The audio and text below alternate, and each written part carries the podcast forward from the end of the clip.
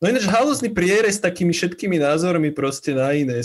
No, dobre, dobre, ja si myslím, že dobre, keď to ešte troška postrihaš tie niektoré veci z toho, ešte sa to skráti. To... Čo mám z toho strihať? Čak mi to prišlo, že čo tam mám strihať? A boli tam niektoré prestávky, kým som zapol mikrofón a také, ale jak chceš. Jež, to boli asi dva momenty, to je úplne, že nič.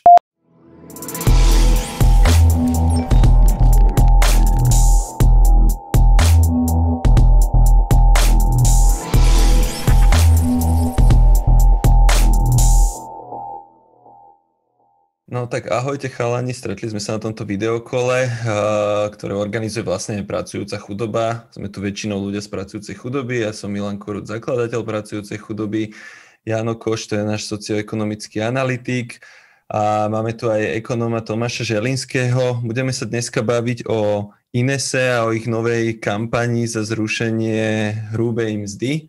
Ale ešte predtým, než vôbec začneme túto tému, a o pôsobení iné sú vôbec na Slovensku a vôbec o týchto ich myšlienkach, ktoré teraz pretraktujú, tak prosím ťa Tomáš, uh, neviem, či som bol tvoje priezvisko, Tomáš Želinský.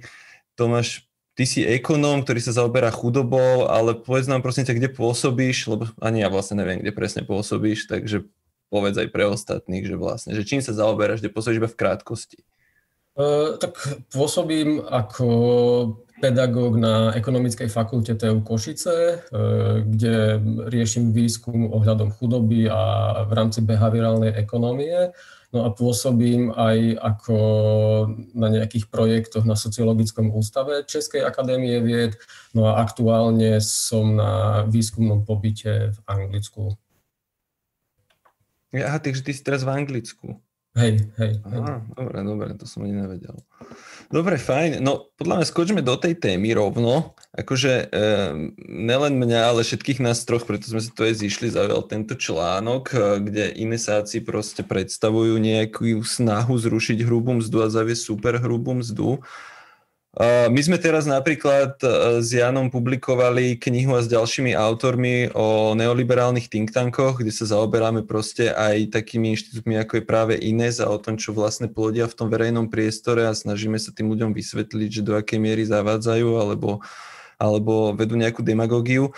Samozrejme, nie všetko, čo povedia, je blbosť, to by bolo, to by bolo hlúpe tvrdiť. Ja by som možno skočil do toho článku rovno, a síce oni vlastne chcú, oni vlastne tvrdia, že hrubá mzda je ako keby nejaké zbytočné číslo, ktoré nikomu nič nehovorí, lebo všetkých zaujíma čistá mzda, to je zamestnancov, zamestnávateľov zaujímajú náklady práce, to je super hrubá mzda, niekde medzi tým je hrubá mzda. No a Robert Chovanculiak z Inesu navrhuje proste zaviesť hru, super hrubú mzdu s tým, že odvody by sa platili odtiaľ a všetci by vlastne vedeli, koľko tomu štátu reálne odvádzajú, vytvoril by sa tým reálny tlak ako keby na znižovanie daní, to je ich argument, pretože oni tvrdia, že keď zamestnanec uvidí, že koľko zamestnávateľ mu dáva reálne v tej superhrubej čiastke a koľko sa mu nakoniec dostáva na účet, tak tá nespokojnosť vyvolá nejaký tlak na znižovanie daní a odvodov. A že toto je vlastne spôsob, ako, ako ten tlak vyvolať a na tie znížené dane tlačiť. No, čiže moja otázka znie, že čo je na tom vlastne zle, alebo či je na tom vôbec čo zle, že kto by nechcel mať viac v čistom na výplate. A prípadne, ja neviem, akože však nechám ti voľnú ruku, uh, tiež Tomáš, že, že čo si o tom v podstate myslíš, ale ja by som začal asi tým, že čo je na tom zlé a v podstate na tejto ich kampani za zrušenie hrubej mzdy. Uh, ideš, Jano, ideš, alebo... No, skúsim ja, hej. Dobre, Skús ty, treba, Milan. Dobre. Takže Ines v podstate tvrdí, že niečo je schované. E, rozpráva o nejakej skrytej dani, hovorí o tých odvodoch zamestnávateľa, ale to je z ich strany dosť veľká manipulácia, pretože každý na výplatnej páske si samozrejme môže prečítať celkovú cenu práce, hrubú mzdu, aj to, koľko dostane ten zamestnanec na účet alebo na ruku v konečnom reálnom spôsobe. Rozpráva, e, tam e, ten Chovan Suliak rozpráva o nejakej informačnej asymetrii, ale tá informačná asymetria v realite neexistuje. Ako som povedal, toto všetko zamestnanec vidí na výplatnej páske. Ale v realite väčšinu zamestnancov aj tak nezaujíma ani celková cena práce, ani hrubá mzda. Väčšinu zamestnancov zaujíma to, čo dostane na ruku. A tu treba povedať aj to, že to toto Ines a jeho analytici robia dlhodobo, že jednotlivé dane alebo odvody nazývajú nejakými negatívnymi pojmami alebo pejoratívnymi, aby budili takú negatívnu konotáciu s týmito daňami a aby e, tlačili na znižovanie týchto daní za každú cenu. Samozrejme, oni potom nehovoria, e, že znižovanie daní ako takých alebo odvodov má aj negatívne dôsledky. Tak e, keď zaplatí zamestnanec menej daní, bude mať samozpráva menej peňazí na, svoju, na svoj chod. Keď e, zaplatí zamestnanec menej odvodov, samozrejme potom klesne nám rozpočet sociálnej poisťovne, zdravotných poisťovní a toto treba riešiť. A keby niekto povedal, že treba zvýšiť e, dane iné, tak samozrejme Ines bude prvý, ktorý bude protestovať. Samozrejme, treba o tom hovoriť, pretože je to dôležité, je to problém aj na Slovensku, že je vysoké odvodové zaťaženie, jedno z najvyšších v Európe, ale nedá sa to urobiť tak, že niečo škrtneme. A vrátim sa k tým pejoratívnym názvom, ktoré dávajú napríklad dedickú daň, ktorá na Slovensku neexistuje a už sa rozpráva o tom, že by sme ju mohli nejakým spôsobom znova zaviesť, aby znižila nerovnosti, tak oni nazývajú daň zo smrti. Daňové licencie, ktoré sme tu chvíľu mali a v západnej Európe úplne v pohode fungujú a v podstate plnia e, úlohu nástroja na tom, aby odstraňovali kreatívne účtovníctvo, tak oni volajú daň zo straty. A napríklad daň z dividend, ktorá je v rôznych štátoch v rôznej výške, napríklad e, iné saci dosť často chvália Írsko, ktoré má veľmi nízke korporátne dane, niekde okolo 12%, keď si dobre pamätám, ale daň z dividend tam je 51%. Toto už nepovedia. No a samozrejme, oni daň z dividend volajú dvojité zdanenie, čo je úplná blbosť, ale bohužiaľ takto sa oni správajú. Uh, akože k tomu text, takto, k myšlienke zmeny daňovo-odvodového systému v zásade ja nemám absolútne žiadne výhrady. Tiež úplne súhlasím s tým, že áno, e, dane odvody sú na Slovensku vysoké. To, či ten systém je prehľadný alebo neprehľadný, akože k tomu sa ja vyjadriť neviem. Ja si tú výplatnú pásku prečítať viem, čiže ja si z nej dokážem vyčítať všetko, čo potrebujem. Mne v tom texte skôr vadil spôsob, akým e, jeho autor argumentoval, prečo by sme e, sa mali začať o tejto téme baviť. Akože áno, poďme sa o tejto, te, o tejto téme baviť, je to podľa mňa dôležitá téma, ale ja som mal znova pocit, že aj túto tému zneužil v neprospech minimálnej mzdy. Hej, proste z ničoho nič sa zrazu zjavilo a ja ako e, keby som bol e, človek, ktorý nechápe tým súvislostiam, tak z toho textu by som mohol nadobudnúť pocit, že minimálna mzda je vlastne zodpovedná aj za to, že daňovo-odvodový systém je na Slovensku taký, aký je. Proste niekde zrazu sa tam začne objavovať kritika minimálnej mzdy, čo som akože celkom nepochopil, z akého dôvodu e, sa tam také niečo zjavilo.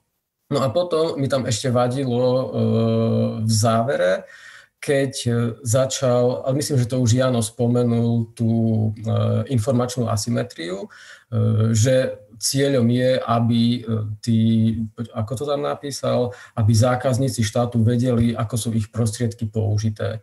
Hej, ale ako tým pádom akože samozrejme, aby som bol tiež veľmi rád, ako sú moje peniaze využité v štáte, keby som mal všetky podobné tieto informácie, ale neviem si to úplne predstaviť, ako by to bolo realizovateľné. Hej. Čiže by každý raz ročne by som mal dostať nejaký výpis, ako bolo použité E, moje zdravotné poistenie, čiže po, e, odvody do zdravotnej poisťovne, že koľko z toho som reálne minul a potom uvidím zrazu, že som minul menej, tak si mám e, hľadať nejaké alternatívne spôsoby poistenia a mám bojovať proti systému povinného zdravotného poistenia.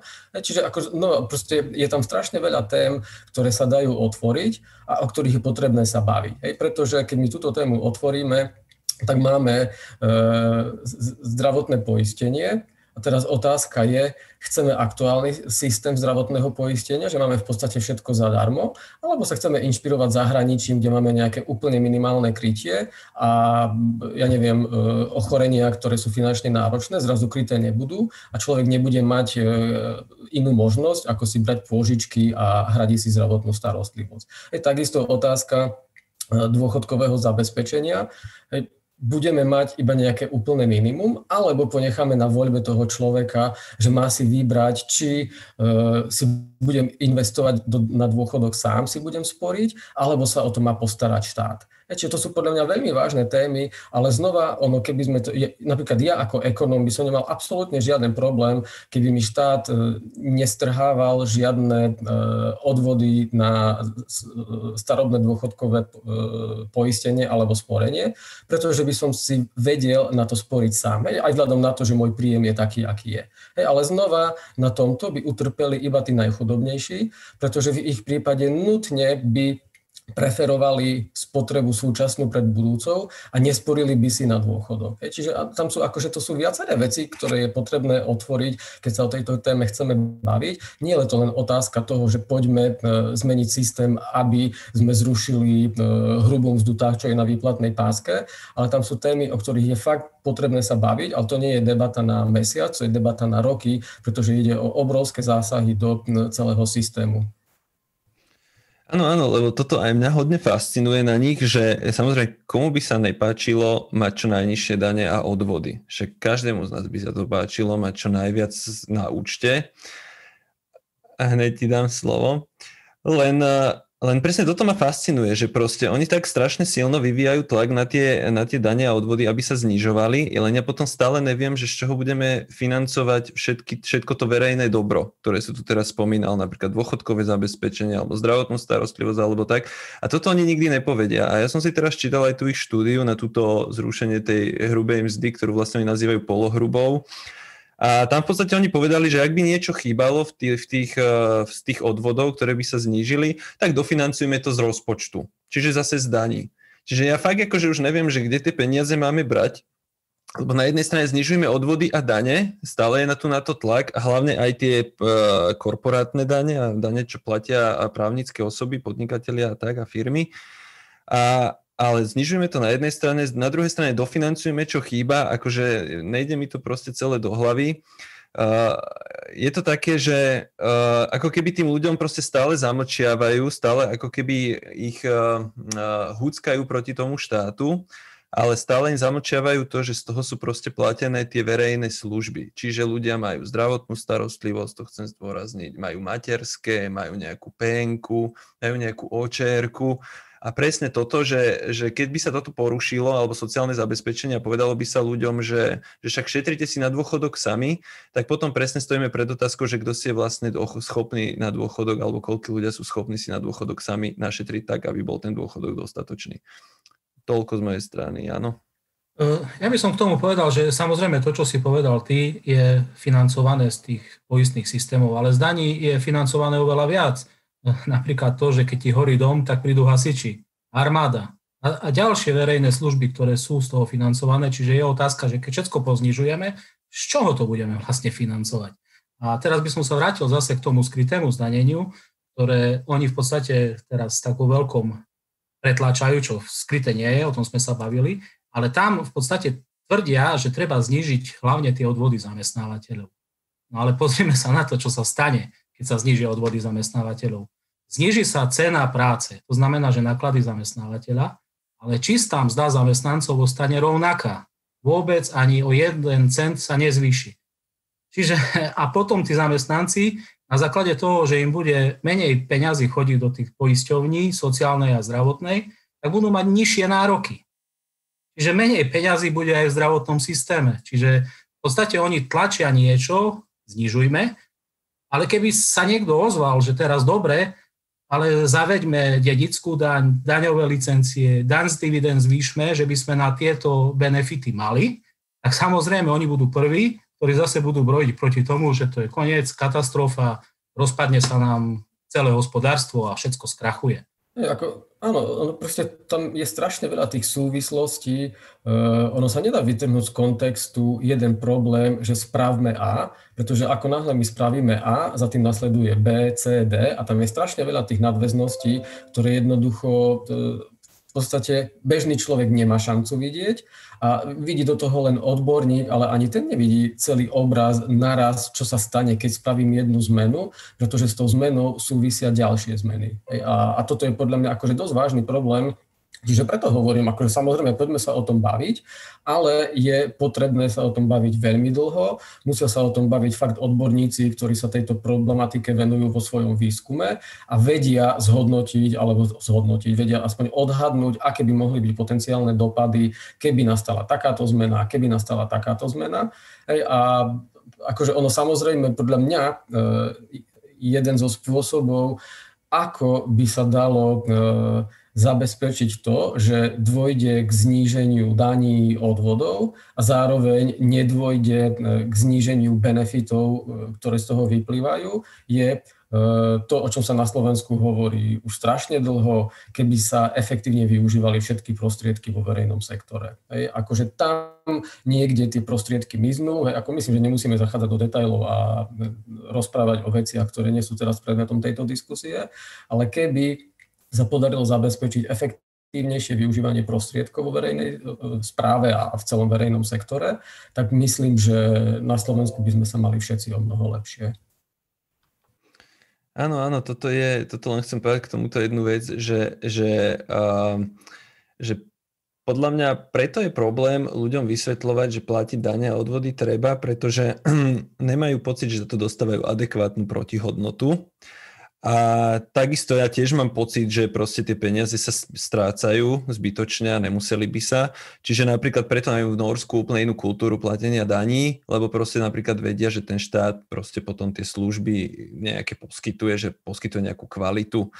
Len to je presne to, že namiesto toho, aby sme eh, sa snažili tlačiť na to zlepšenie poskytovania tých služieb, a že jednoducho kurník šopa nedostávame čo, to, čo máme dostávať za tie peniaze, tak namiesto toho sa tlačí na to, tak nedávajme tam tie peniaze. Lenže keď tam tie peniaze dávať nebudeme, tak to tak eroduje celý systém postupne, že tí ľudia budú proste na tom počase oveľa horšie. A dneska som počul takú dobrú metaforu, že, že uh, od takých amerických miliardárov, ktorí sa bavili o zvyšovaní daní pre miliardárov a odpovedali na otázku, že uh, že ako im pomôže, keď sa zvyšia dane, že vyslovene im konkrétne týmto ľuďom, tým, čo na to odpovedali.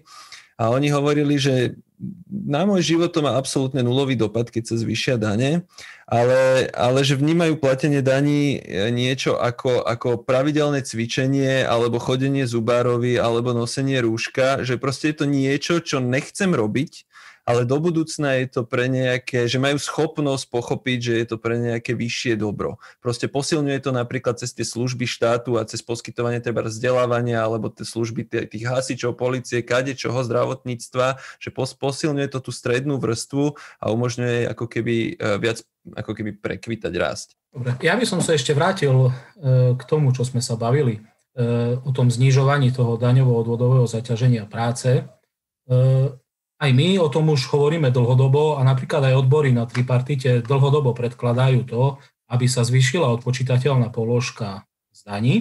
Samozrejme, politici to nechcú urobiť, pretože by to znamenalo veľký výpadok pre samozprávy a samozrejme samozprávy sú z dlhodobého hľadiska už 10 ročia podfinancované, čiže niekto by to musel zase vykryť. Ale na druhú stranu to daňovo-odvodové zaťaženie pri priemernej mzde nemáme jedno z najvyšších, ale patrí asi možno do prvej tretiny najvyšších. Ale pri minimálnej mzde je to rekordné to e, daňovo zdanenie a tam to musíme riešiť, pretože naozaj sú vysoko zdanené tie minimálne zárobky. My tvrdíme, že by to e, malo sa znižovať. Politici, ktorí sú momentálne pri moci, za posledné roky kdekoľvek, keď do diskusie prišli a bavilo sa o minimálnej mzde, ukazovali plagátiky, že keď dôjde k zvýšeniu minimálnej mzdy, tak o toľko sa zvýši príjem štátu. No teraz sú pri moci a už o tom prestali rozprávať. Ako si ich to už e, netrápi, alebo ja viem, že ich to trápi. Treba to znižovať, lenže nevedia ako. Lebo keď sa povie A, znížme, tak na druhej strane bude výpadok. A ten nevedia vykryť. Samozrejme, dnes je problém aj s covidom, s celkovým poklesom hospodárstva, ale tento problém je potrebné riešiť a to daňovo-odvodové zaťaženie je potrebné znižovať, lenže treba vymyslieť aj to B. A to o tom aj rozprával aj Tomáš a v podstate aj ty. No a to je tá efektivita. To je samozrejme každému jasné, že efektivita musí byť a nesmie sa kradnúť. Ale keď budeme len znižovať dane aj keby sme neviem ako zefektívnili ten štát, tak tie výpadky úplne nedokážeme nahradiť a potom sa bavme o tom, že čo vlastne chceme. Či chceme, aby sa ľudia starali o seba len a nič nežiadali od štátu. Bohužiaľ aj také krajiny na svete existujú, lenže tam, keď niekto ochorie na nejakú ťažkú chorobu, potom už ťažko prežíva. Len na pôžičkách, alebo jednoducho ani na to.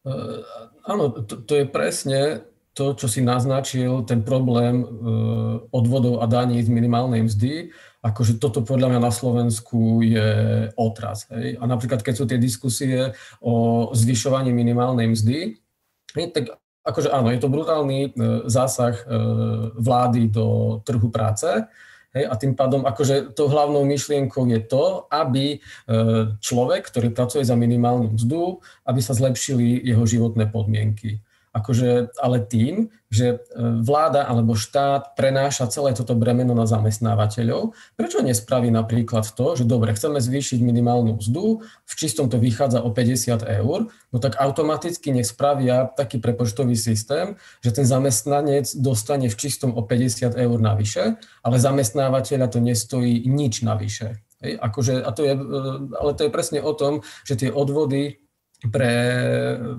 nízkopríjmové skupiny sú úplne rovnako nastavené ako pri ľudí, ktorí zarábajú vyššie príjmy a pre tých e, ľudí, ktorí zarábajú na úrovni minimálnej mzdy, akože naozaj tá suma, ktorú dostanú po odrátaní všetkých daní a odvodov, je podľa mňa strašne nízka. Ja osobne si neviem predstaviť, ako z toho človek môže vyžiť, alebo keď je rodina, e, pár s dvoma deťmi, obidvaja pracujú za minimálnu mzdu, akože fakt si nedokážem predstaviť, ako tí ľudia dokážu prežiť. No ja len, že ja som zachytil, teraz neviem to teraz v rýchlosti nájsť, či to bolo v tom rozhovore, alebo to bolo v tej štúdii, čo teda, no štúdii, v tom trojstranovom pdf čo o tomto zrušení hrubej mzdy písali, že ako keby uh, som tam zachytil nejaký taký, také vyjadrenie tohoto Roba Chovanculeka z Inesu, že ako keby mu im išlo aj o to vyvolať tlak na znižovanie daní a odvodov práve pri minimálnej mzde.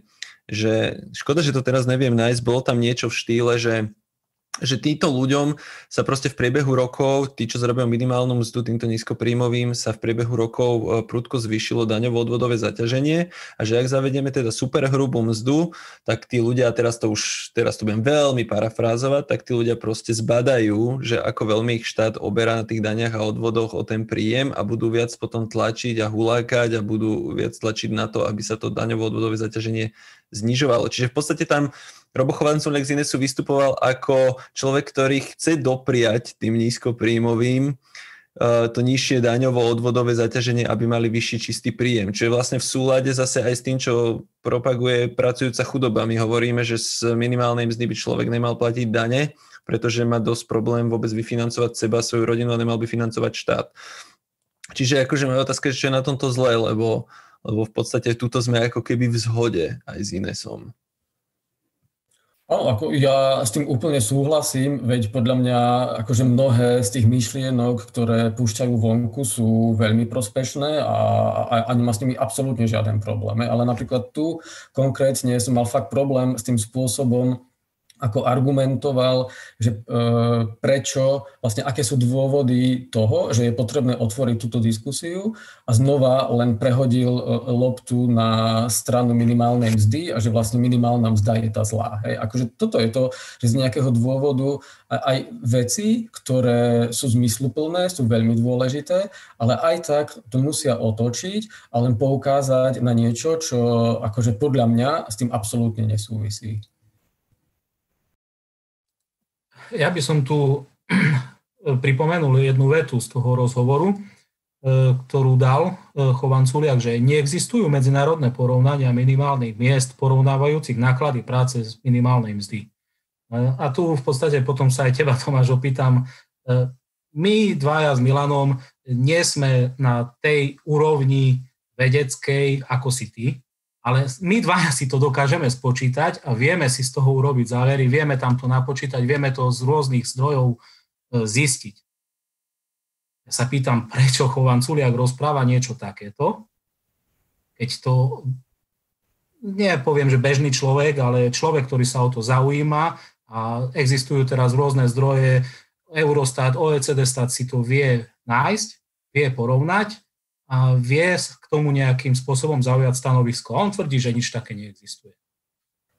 Áno, a to akože to bola tiež vec, ktorá má, akože to nebola e, v tom texte, ktorý e, sa zverejnili, ale presne to bolo v tom rozhovore, e, ktorý spomínaš.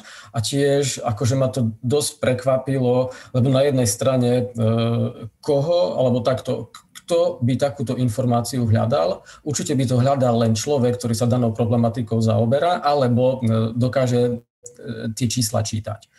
No a, čiže a, a tie údaje sa akože fakt dajú nájsť na stránke Eurostatu OECD, ale problém podľa mňa je ešte v tom, že on dokonca v tom texte píše, že neexistujú takéto štúdie, ako čo sa mi zdalo no, až tak prekvapujúce, že som musel otvoriť Google, zadať pár kľúčových slov a asi do dvoch minút som našiel štúdiu OECD z 2007, kde presne e, autor analyzoval e, to, aká je čistá mzda, čiže to, čo dostane zamestnanec a porovnával to s tým, aké sú celkové náklady práce zamestnávateľov. Hej, čiže, a to je podľa mňa také dosť, e, tak to neviem, či to spravil vedome alebo nevedome, neviem, čo z toho je horšie, hej, pretože keď to spravil vedome, tak je to akože úplne zle a keď to spravil nevedome, tak vlastne to niečo vypoveda o tom, ako vážne berie tú svoju prácu, pretože ja ako výskumník, keď píšem nejakú publikáciu a mám pocit, že e, som prvý, ktorý prišiel na niečo maličké nové, tak vždy napíšem opatrnú frázu, že podľa môjho vedomia je toto niečo, čo sa zjavuje prvýkrát v odbornej literatúre. Nikdy by som si nedovolil napísať, že neexistuje niečo také. Proste vždy musí byť človek opatrný a povedať e, niečo v zmysle, že nemám vedomosť alebo poznatok o tom, že sa tým už niekto predo mnou zaoberal. A to je podľa mňa akože dosť vážny problém, ktorého by sa výskumník nemal dopúšťať. No, otázka potom pre mňa je, že či Ines alebo tam tí jeho analytici, tak to ich predstavujú, že to sú tí ekonomické analytici Inesu, že či to sú vlastne výskumníci, lebo oni asi, neviem, či vôbec oni majú ambíciu tváriť sa, že sú výskumníci, alebo či vlastne sú výskumníci. Oni sú proste mediálne veľmi silne etablovaní akože volajú ich analytici, čo mne príde ako trošku symbo- e, synonymum k výskumníctvu, ale teda mne to skôr príde, že to sú skôr takí aktivisti, ktorí proste tlačia na niektoré, uh, ako keby tlačia nejaké, nejaké myšlienkové prúdy do toho verejného priestoru. Napríklad teda nízke dane, nízke regulácie a podobne. Stoj, čo stoj, zrušenie minimálnej mzdy, zregionálne neminimálnej mzdy alebo zníženie minimálnej mzdy a tak ďalej. Čiže akože potom je vlastne otázka, že, že prečo dostávajú v médiách taký priestor, lebo, lebo vždy, keď proste chce, chcú médiá nejaký názor nejakého odborníka na nejakú takúto ekonomickú tému, tak volajú Inesu. No a potom je vlastne otázka, že z čoho tie médiá vlastne vychádzajú, že prečo práve by to mal byť ten Ines, lebo tiež neviem o tom, že by oni mali nejaké výskum, výskumy za sebou alebo niečo. Akože oni sa vyjadrujú k tým témam, aj pracujúca chudoba sa vyjadruje k tým témam, tiež nemáme za sebou nejaké extra výskumy alebo niečo také. Čiže um, otázka vlastne u mňa je, že do jakej miery uh, oni vlastne to slovo má váhu, ale a potom otázka je, že prečo tie médiá tomu tú takú váhu dávajú, alebo že či, či, tom, či tí, tým ich slovám nedávajú takú, že nepatričnú váhu. E, ako k tomu ja, a takto, môj názor na to, koho ja osobne považujem za výskumníka, čiže výskumníkom je pre mňa človek, ktorý robí skutočný výskum. Či už je to výskum teoretický alebo výskum empirický, ale výskum, ktorý je publikovaný v kvalitných časopisoch, ktoré musia byť recenzované. Hej. Ako náhle čítam nejaký text, e, ani nepoviem slovo štúdia, ako náhle čítam text, ktorý nie je recenzovaný, tak nejakú veľkú váhu mu neprikladám. Samozrejme, ak autorom nie je nejaký nobelista alebo človek, ktorý je top v danom odbore. Akože inak je to všetko pre mňa len nejaký pohľad toho človeka. V podstate napríklad tie texty, o ktorých sa teraz bavíme, pre mňa sú to odborné blogy, názory človeka, ktoré ich píšu. Hej. Ako ja to v živote, e, takto v živote, ako určite by som to nepovažoval za e, nejakú výskumnú štúdiu, pretože to nemá prvky výskumnej štúdie. Akože to, ten tek, o ktorom sa bavíme teraz. E, no a vo všeobecnosti akože napríklad rozdiel medzi výskumníkom a človekom, ktorý sa, a, a nazvime to odborníkom, je podľa mňa vo viacerých rovinách. Hej. Odborníkom môže byť človek, ktorý sa nejakej problematike venuje v praxi. Napríklad, keď sa bavíme o akciových trhoch, tak e, odborníkom môže byť človek, ktorý reálne e, investuje na akciových trhoch, môže to byť zástupca nejakej finančnej spoločnosti, proste ľudia, ktorí robia s tým problémom v praxi. Ale keď sa začneme baviť o problematike minimálnej mzdy, tak odborníkom na problematiku minimálnej mzdy podľa mňa ako vedca môže byť len človek, ktorý robí skutočný výskum a publikuje v danej oblasti v kvalitných, predovšetkým zahraničných časopisoch. Všetko ostatné ja považujem len za názor konkrétneho človeka a nie za niečo, k čomu dospel vlastným bádaním. Ja ešte by som tu si požičal možno také prepojenie, že rozdiel medzi výskumníkom takým všeobecným je ten, e, že výskumník ako taký, ktorý nie je viazaný na e, žiaden prúd ekonomického myslenia, si stanoví výskumnú otázku, pozbiera si dáta, niečo zistí, interpretuje, má na začiatku nejaké hypotézy, nakoniec možno dospeje k tomu, že tie výsledky sú iné, tak musí hľadať iné teórie, ktoré podporujú tie jeho výsledky. No a potom máme ľudí, alebo e, výskumníkov, odborníkov, to je jedno, ako ich nazveme, ktorí sú striktne sa stotožňujú s niektorým z prúdov ekonomického myslenia. No a to je podľa mňa aj prípad Inesu, pretože e, to ich e, vnímanie ekonomiky je založené e, na škole, tej rakúskej ekonomickej škole, ktorá vychádza z nejakých predpokladov, má dlhú tradíciu a tak ďalej. No a oni už vlastne odpovede na otázky, ktoré rieši empirický výskumník, e, ktorý sa nesotočňuje so žiadnym z prúdov, oni odpovede na tieto otázky už majú dopredu. Hej? Pretože odpovede na tieto otázky im dáva práve teória, z ktorých vychádza ich učenie. Hej, to znamená, kým ja ako výskumník, keď si dám e, e, výskumnú otázku, aké sú dopady minimálnej mzdy na trh práce na Slovensku alebo na ekonomiku ako celok a hľadám odpoveď, pretože neviem. Hej, akože snažím sa získať čo najviac údajov a hľadám odpoveď a dám nejaké opatrné názory, že tak vyšlo nám, že zjavne to bude tak alebo tak. Hej, lebo všetko, čo vyjde, je aj tak vždy len e, proste na základe toho, aké metódy sme použili, aké dáta sme mali, k niečomu dospejeme. Ale to neznamená, že toto je tá skutočná zaručená pravda, pretože som mohol podceniť nejaké iné aspekty, ktoré som jednoducho nezohľadnil vo svojom výskume. No a v prípade napríklad e, tohto textu, hej, alebo všeobecne e, vyjadrení pána Chovanculiaka k problematike minimálnej mzdy, čiže ten prúd, s ktorým sa on stotožňuje a s ktorým sa stotožňuje celý INES, vlastne vychádza z predpokladu, že zásahy štátu do ekonomiky sú zlé, zvyšovanie minimálnej mzdy je zásah štátu do e, trhu práce, čiže a priori oni už majú odpoveď, že áno, je to zlé a tým pádom všetky svoje tvrdenia, podľa mňa, oni smerujú e, spôsobom, aby len e, vlastne ukázali, že to, čo hovorí ten e, ekonomický prúst, ktorým sa totožňujú, skutočne platí aj na Slovensku. Akože toto je podľa mňa ten problém, ktorý, dobre, akože my, ktorí vieme, že na akom ekonomickom myslení je založený INES, tak my si dokážeme vytvoriť vlastný názor a váhu, ktorú dať tomuto názoru. Len problém je, že bežný človek túto schopnosť nemá. Hej jednoducho človek, ktorý nemá doktora z ekonómie alebo sa nezaoberá ekonomickými teóriami a teraz na TA3 vystupuje, vystupuje niekto, kto, kto rozpráva múdro k danej téme a nieč, nejakým spôsobom argumentuje, tak aký dôvod by mal bežný človek e, tomuto e, pozvanému človeku do TA3 nedôverovať? Jednoducho človek nemá dôvod neveriť tým argumentom, ktoré používa a z môjho pohľadu ako vysokoškolského pedagóga a výskumníka to môže byť dosť nebezpečné, pretože e, keď ľudia nadobudnú dojem, že áno, toto je tá jediná ekonomická pravda, ktorá existuje, tak skutočne možno ešte aj ľudia, ktorí zarábajú minimálnu mzdu, sa nakoniec e, budú bať požadovať zvýšenie minimálnej mzdy, lebo sa budú bať tých dôsledkov, o ktorých vždy e, rozpráva pán Chovanculiak. Akože tie dôsledky možno sa niekedy niekde prejavia,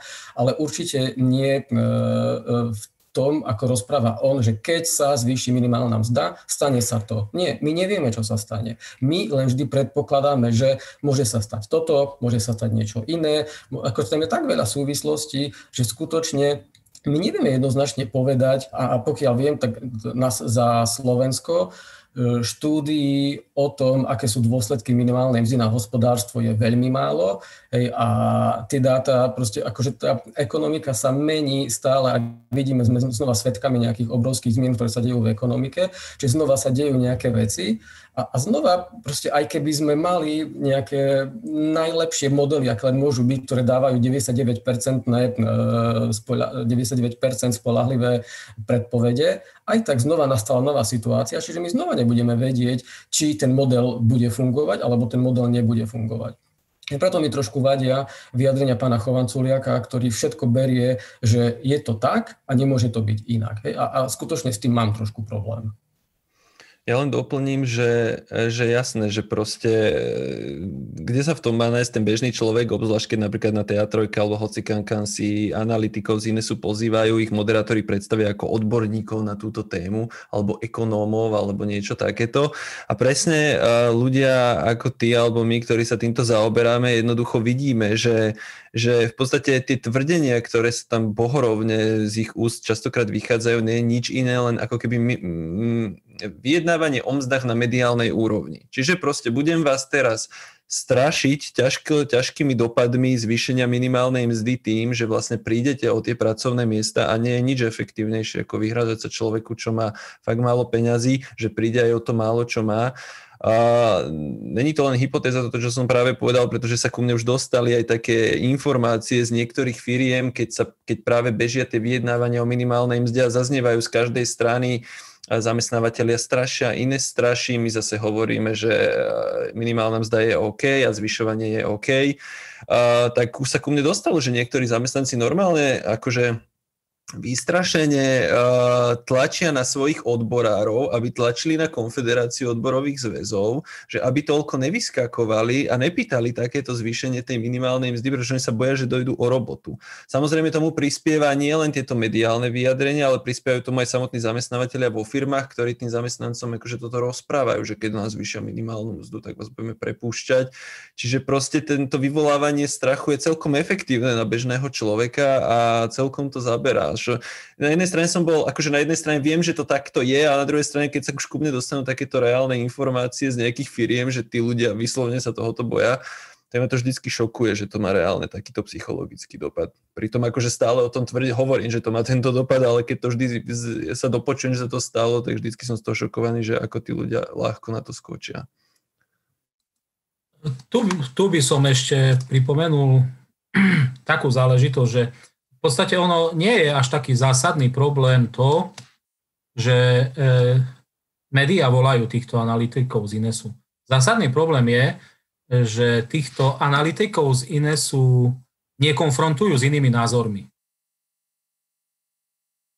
Neopýtajú sa iných odborníkov a tých odborníkov na Slovensku máme dosť. Myslím, že aj Tomáš by nám vedel povedať, že sú tu rôzne inštitúty, ktoré sa s, týmto, touto problematikou zaoberajú dlhodobo, a na odbornej úrovni, naozaj výskumníci na slovo vzatí, ale vrátil by som sa späť k tomu, e, k tej argumentácii e, týchto analytikov a pripomeniem e, bývalého ministra Mikloša, ktorý v jednom svojom komentári, v jednom nemenovanom denníku napísal, že ten a ten nobelista povedal, že minimálna mzda škodí a má negatívny vplyv na zamestnanosť.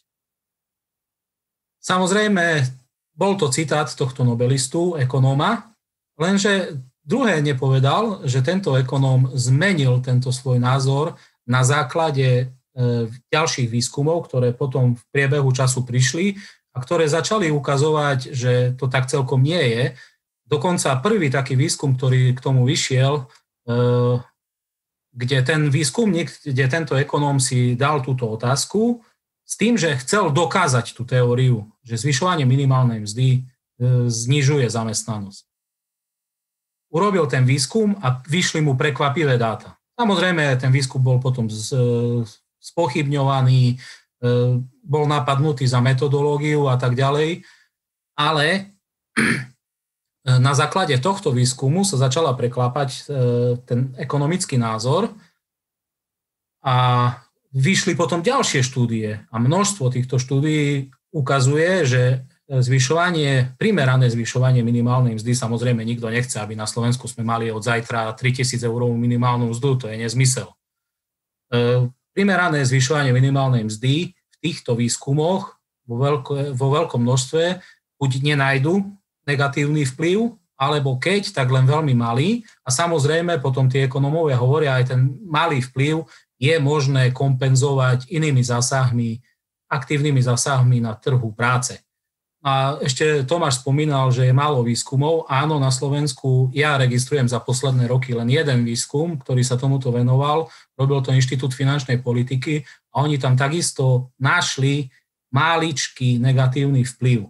Samozrejme, tak ako Tomáš hovorí, e, môžeme, sa o tom, môžeme o tom sa baviť, Môžeme to spochybňovať, môžeme na tom stavať, že áno, minimál, dvíhanie minimálnej mzdy je zlé, lebo ten maličký negatívny vplyv tam našli, ale ako som povedal, aj keby tam bol negatívny vplyv nejaký maličký, tak samozrejme tými aktívnymi politikami na trhu práce sa dá týmto negatívam predchádzať a dajú sa nejakým spôsobom kompenzovať.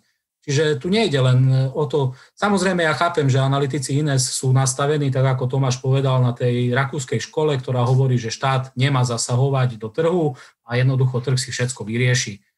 My sme zase zastanci toho, že ten trh e, nevyrieši všetko a niečo treba e, robiť preto, aby sme tieto problémy nejakým spôsobom kompenzovali. Čiže asi toľko k tomu zatiaľ. Ja by som k tomu ešte možno, eh, lebo som si pozeral zo záznamu z teatrojky zo pár vystúpení k minimálnej mzde a tam presne bolo vidno obrovský rozdiel, e, obrovský, no proste bolo vidno rozdiel medzi tým, ako sa vyjadroval pán Chovanculia, keď sa ho e, pýtali na možné dopady zvyšovania minimálnej mzdy, a ako sa vyjadrovali ľudia z Inštitútu zamestnanosti alebo z Akadémie vied, ktorí sa e, touto problematikou, problematikou trhu práce zaoberajú vo svojom výskume. A presne to je ten problém, že tých štúdií o dopadoch minimálnej mzdy je skutočne strašne veľa a tie závery sú úplne nejednoznačné. Čiže preto my nemôžeme tvrdiť, že e, keď sa zvýši minimálna mzda, stane sa to. My len môžeme predpokladať, že môže sa stať to, môže sa stať niečo iné, môže sa stať v takom rozsahu, väčšom, menšom. Čiže my skutočne nevieme a preto mi vadia tie vyjadrenia, že e, automaticky zvyšovanie minimálnej mzdy je zlé. Nie, proste my nevieme a navyše, e, keď sa odvolávame na štúdie, ktoré boli robené napríklad v Amerike alebo Anglicku alebo niekde v západnej Európe. Pozrime sa, aký trh práce máme na Slovensku a aký trh práce je v Amerike. Hej, to akože fakt si niekto myslí, že keď niečo zafungovalo v Spojených štátoch, tak takisto sa to prejaví aj na Slovensku? Akože podľa mňa určite nie. Čiže odvolávať sa, že nejaké americké štúdie dokázali, že minimál, zvýšenie minimálnej mzdy alebo zavedenie minimálnej mzdy vedie k e, negatívnym dopadom na trhu práce, tak sa to stane aj na Slovensku, je podľa mňa veľmi zlý pohľad. Áno, no, lebo tie štúdie vždy skúmajú nejakú situáciu v tom danom časopriestore, hej. A tá ekonomika je ako, ako, ako proste život sám, to sú proste nekonečné, nekonečný komplex vzťahov medzi tými aktérmi tej ekonomiky od spotrebiteľov cez eh, cez eh, výrobcov po banky a neviem čo, inštitúcie a tak ďalej. Čiže oni keď skúmajú v nejakom kontexte niečo, tak im niečo vyjde. No, je to to sranda, lebo proste oni sa oháňajú napríklad štúdiami, ktoré mm, ako keby a buď akože deklarujú, že minimálna mzda mala nejaký negatívny vplyv. My sa potom uh, oháňame v tej debate štúdiami, že minimálna mzda nemala negatívny vplyv alebo mala dokonca pozitívny vplyv, ale nikto, akože tá debata je v podstate ako, ako, hm, ako vyjednávanie pri stole naozaj na tej mediálnej úrovni, že my sa tu reálne nebavíme celý čas o tom, že dobre, poďme sa na to pozrieť, poďme to reálne vyskúmať, poďme tomu dať konečne tú odpoveď, lebo proste stále je to len o tom, že každý sa oháňa niečím a tlačí si tú svoju agendu. My samozrejme budeme vždy tlačiť agendu, že ľudia majú zarábať viac a oni budú vždy samozrejme tlačiť agendu, že ľudia nemajú zarábať viac, ľudia majú jednoducho ľudia nemajú zarábať viac, lebo máme nízku produktivitu, k čomu sa vlastne aj týmto tomuto chcem premostiť, že vlastne stále sa tu hovorí o nízkej produktivite, my stále hovoríme, že vlastne ľudia aj na existujúcu produktivitu, na tú, ktorú máme, zarábajú málo, že by mali zarábať viac, ale oni tvrdia, že ľudia budú zarábať viac, až keď sa zvýši produktivita. A stále mi to niekedy prípada, že kto je vlastne, vlastne otázka je, že kto je za tú produktivitu zodpovedný. Lebo stále, stále tu čakáme na nejakú svetú produktivitu, ktorá vlastne, akože kde, kde, je, kde je kľúč k tomu, aby sa tá produktivita zvyšovala. Takže ja to len zosumarizujem. My tvrdíme, že tie mzdy by mohli byť kľudne väčšie aj pri existujúcej produktivite a samozrejme, keby produktivita stúpala, by mohli byť ešte väčšie. Oni tvrdia, že mzdy sú už dosť vysoké, aké sú a že jediný, jediná možnosť, kedy sa zvýšia, bude, keď sa bude zvyšať produktivita. Neviem, čo si o tomto myslíte, chalani. Ako k tomu ja len toľko, akože to, do akej miery je e, aktuálna úroveň miest primeraná alebo neprimeraná produktivite, akože k tomu sa skutočne odborne nedokážem vyjadriť, pretože nie je to téma, ktorej sa venujeme. Ale problém zase vidím e, v tých vyjadreniach, ako si už naznačil, že e, vlastne problém je v produktivite práce. Áno, dobre, ale e, stále keď argumentuje, tú diskusiu ukončí pán Chovanculiak tým, že nie je priestor na zvyšovanie miest alebo zvyšovanie minimálnych miest práve kvôli tomu, že e, aj produktivita práce nerastie dostatočne rýchlo. Hej, akože áno, to, toto všetko samozrejme s tým súhlasím, ale prečo neposunie tú diskusiu ďalej, aké sú dôvody toho, že tá produktivita práce nerastie rýchlo? Alebo nerastie dostatočne a zaostávame e, strašne veľa za západnými krajinami. Je za to zodpovedný zamestnanec alebo je za to zodpovedná firma? A teraz, keď, e, akože predpokladám, že asi by sme sa zhodli, že do veľkej miery e, je za to zodpovedná práve tá firma, pretože e, no, asi bude používať nejakú zastaralú technológiu, akože to vy máte určite lepší prehľad, pretože spolupracujete s e, odbormi a viete, ako vyzerá tá situácia v slovenských firmách. Ja týmito informáciami nedisponujem, ale jednoducho, keď firma funguje na, ne, na niekoľko desaťročiach starých technológiách a starej technike, ten zamestnanec, aj keby neviem, ako chcel efektívne pracovať, jednoducho za ten pracovný deň nevyrobí viac, ako mu umožňuje ten stroj alebo prístroj, ktorý obsluhuje. A čoho je to dôsledok? Je to dôsledok toho, že firma málo investovala a ak málo investovala, je to dôsledok dôsledok nejakých objektívnych faktorov, ktoré firma ovplyvniť nedokáže, alebo sú to subjektívne faktory, že ten podnikateľ radšej uprednostnil súčasnú spotrebu pred budúcou a nesnaží sa do firmy investovať. Alebo e, ide o nejakú pobočku zahraničnej firmy, ktorá musí odvázať všetky zisky do zahraničia a ten slovenský manažer, aj keby chcel ten zisk použiť iným spôsobom, tak nemá e, inú možnosť a má zviazané ruky. Hej, akože to sú veci, na ktoré aj mňa by zaujímali odpovede, ale a to mi trošku akože chýba, že ukončí e, odpoveď na otázku, lebo je nízka produktivita práce, ale už nerozpráva ďalej o tom, e, prečo je tá produktivita práce nízka, No a potom niekto môže nadobudnúť pocit, že vlastne zamestnanec je ten jediný, ktorý je vinný za to, že produktivita práce je nízka. No a potom samozrejme, akože sú odvetvia, kde tú produktivitu práce je merať ťažko, alebo produktivitu práce konkrétneho človeka. Zoberme si, ja neviem, e, nejakú upratovačku, ktorá pre firmu e, reálnu hodnotu neprodukuje. A teraz ako oceniť e, hodnotu práce tej upratovačky, bez ktorej asi firma by fungovať nemohla, ale jednoducho ona reálnu hodnotu pre tú firmu neprinesie, reálnu hodnotu v zmysle tom, že vieme povedať, že áno, tak ona vyprodukovala za dnešný deň e, výrobu v takejto hodnote. Hej? A akože fakt, to je, ten, to je presne to, že tam je tak veľa vecí, ktoré spolu súvisia a my keď ukončíme tú debatu len e, jednostranným pohľadom, tak ten divák alebo čitateľ môže získať veľmi obmedzený pohľad o tom, ako to reálne je. A, a tam ide o to, že ten divák, čiže ten bežný človek si vytvára obraz na základe informácií, ktoré sa mu donesú. A keď dostáva len e, jednostranný pohľad informácií, tak ten jeho obraz môže byť skreslený. Ešte tu mi napadá, že, e, že prečo do tých relácií e, akože nechodia aj tí skutoční výskumníci ja neviem, zo Sávky alebo z univerzít. A podľa mňa ako to hovorí len za seba, problém môže byť aj v tom, že tí ľudia sú tak vyťažení všetkými vecami, ktoré musia riešiť, aj pretože musíme učiť, musíme písať projekty, musíme robiť na projektoch, musíme robiť články, musíme písať knihy, skripta a neviem čo všetko. A jednoducho my nemáme čas na to, aby sme ešte chodili do médií a diskutovali na nejaké témy, kdežto asi v prípade Ines je práve to dôležité, aby si vytvárali svoje PR. Čiže pre nás, vedcov, je to skôr e, príťaž, ale bohužiaľ, je, e, bohužiaľ, že je to tak, pretože my by sme mali byť práve tí, ktorí by sme mali spoločnosť vzdelávať, ale akože skutočne naše časové možnosti sú tak obmedzené, že je to pre nás veľmi náročné. E, tu by som ešte takú krátku poznámku. Milan spomínal, že vydávame teraz tú knihu ohľadom tých think tankov na Slovensku a tam je aj spracované to, že v podstate na Slovensku neexistuje výskum, že prečo tí novinári volajú väčšinou týchto analytikov. A ja som vo svojom texte spracoval niekoľko takých predpokladov, že prečo to asi je. A jeden z tých predpokladov je aj ten, že prečo nevolajú tých skutočných odborníkov je to, že ten skutočný odborník im nedá jednoznačné odpovede, im dá viac odpovedí, kdežto títo zastupcovia Ines dajú jednoduchú odpoveď, ktorej porozumie aj ten, tá upratovačka.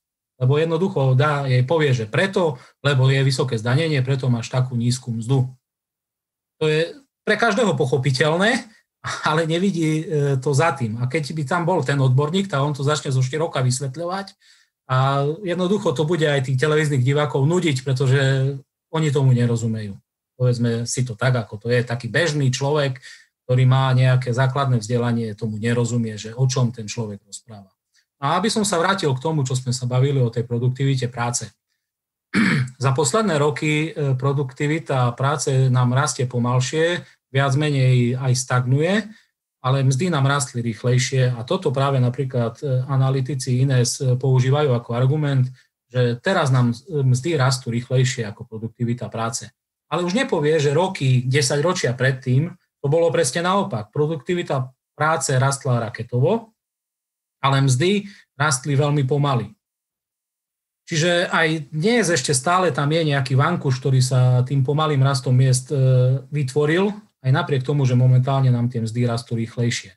Ale samozrejme, e, nedá sa e, tento stav udržať nekonečne, že budú nám stále rásť tie mzdy rýchlejšie ako produktivita. A tu je otázka, že prečo? To aj ty si sa pýtal, že prečo nám tá produktivita rastie tak pomaly, tak ja som sa na to pozeral cez rôzne štatistiky a keď sa pozrieme na to, aký podiel z HDP dáva štát do výskumu a vývoja, ale aj firmy, samotné firmy na Slovensku, tak patríme k najhorším v celej Európskej únii. A tu myslím si, že je jedna z odpovedí na to, prečo nám tá produktivita práce rastie tak pomaly. Pretože naozaj reálne aj tá produktivita práce za minulé roky nám rástla hlavne kvôli tomu, že tu prišlo množstvo zahraničných investorov, ktorí, do, ktorí doniesli nové technológie.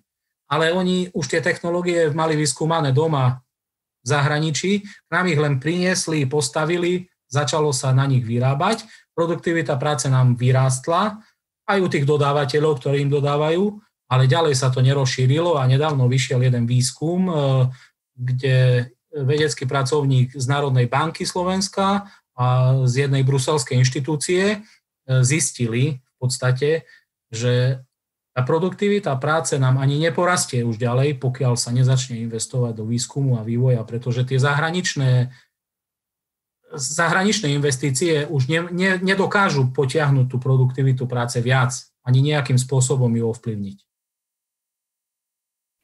Ja som si tu robil tisíc poznámok, ale snad si niečo z toho zapamätám, že som chcel povedať. K tej produktivite. Mám takú hypotézu, že prečo vlastne naše firmy tak málo investujú do výskumu a vývoja. Akože ja si myslím, že je to kvôli tomu, že neboli nútené do toho investovať, pretože sa celý čas tlačilo na, na udržiavanie nízkych miest a keď máš konkurenčnú výhodu, že máš nízku mzdu, tak na čo budeš investovať do nejakých technológií, do nejakých nových procesov, alebo na čo budeš vôbec inovovať, na čo budeš invenčný, keď ti celú tvoju ziskovosť ťahajú ľudia s malými mzdami a so svojím chabým živobytím. Čiže to je prvá vec a z toho vlastne vyplýva aj druhá vec, že keď sa vlastne tlačí na vyššie mzdy, či už na minimálnom mzdu alebo vôbec kolektívnych vyjednávaniach na mzdy ako také a firma reálne musí tých ľudí platiť viac, tak ju to začína tlačiť a omínať a v práve vtedy začína, začína e, sama ako keby tlačiť na ten výskum, vývoj, inovácie. Čiže akože tlačenie na vyššie mzdy, to, to znamená, že vlastne prechod z tej, z tej ekonomiky založených na, založenej na nízkych mzdách na ekonomiku založenej, založenú napríklad na znalostiach alebo proste na nejakých inováciách, a, a, ako keby to chcem povedať, že ten, ten tlak na mzdy práve že pomáha drivovať aj, aj, aj, aj ako keby tie firmy týmto smerom. No lenže my sme proste od Zurindu e, tlačili na to, že sme ekonomika s ľuďmi, ktorí zarábajú málo, vyhovuje im to, stačí im to, nevykrikujú, nebúria sa, neorganizujú sa v odboroch. Takto Slovensko bývalo prezentované na zahrani- v zahraničí našimi politikmi, keď lanárili sem tých investorov. A keď sa bavíme ešte naďalej o tej produktivite, tak ešte dve poznámky, že keď uh, inesáci hovoria častokrát, že potrebujeme teda vyššiu produktivitu, aby sme mali vyššie mzdy, lebo však znie to logicky, tak potom sa ale pýtam, prečo to nefunguje vo firmách, kde tá produktivita je obrovská. Však my tu máme, my tu máme uh, firmy, ktoré tu majú veľmi moderné veľké technológie ako Volkswagen, Kia, máme tu, máme tu napríklad Lidl, ktorý zase proste tu zarába neuveriteľné peniaze. A, a jednoducho tá produktivita, ktorú tie firmy sú schopné vyprodukovať, sa neprejavuje na tých mzdách tých ľudí dostatočne. Áno, zamestnanci Volkswagenu zarábajú o, nie, nejaký kúsok viac ako iní zamestnanci, ale tam zase Volkswagen uh, argumentuje tým, že zarábate o kúsok viac než je bežný priemer, tak buďte ticho. Uh, čiže vlastne akože, ktorá produktivita sa má zvýšiť? Produktivita konkrétnej firmy alebo celková produktivita v štáte? Všetky firmy majú produkovať veľa, aby vôbec boli, aby, aby boli ochotné aj firmy s veľkou produktivitou tých ľudí platiť, aby sa nevyhovárali na nízku mzdovú úroveň vo všeobecnosti. A ďalšia poznámka, ešte posledná, je, že tá produktivita je trošku taký ošemetný ukazovateľ podľa mňa, akože kľudne ma opravte, keď sa milím, ale prípada mi to trošku akože taký, neviem, či je nejaký lepší, ale je cestný podľa mňa v tom, že tá produktivita je vlastne finančná produktivita, že je daná ohodnotením toho koncového tovaru alebo služby, ktorý sa predáva. A veľakrát sú tie tovary ohodnotené napríklad nejakými transferovými cenami alebo jednoducho, že akože oni sa predávajú veľakrát tie tovary alebo tie výrobky uh, za plnú cenu na zahraničných trhoch ale, ale keď sa to ohodnocuje nejak, akože mm, tá, tá, tá hodnota, ktorú, za ktorú sa to predáva na tom zahraničnom trhu, sa ako keby nedostáva tomu pracovníkovi alebo tomu pracovníkovi na Slovensku. Akože keď som teraz povedal blbosť, tak uh, ma opravte, ale proste tam vidím problém, že ide o finančnú produktivitu a tá je daná tým, ako sa ohodnocujú na konci dňa tie výrobky a to moc asi v moci ten človek len tak nemá. A veľakrát to možno nemusí mať úplne v moci ani tá, tá, tá, tá cerská firma.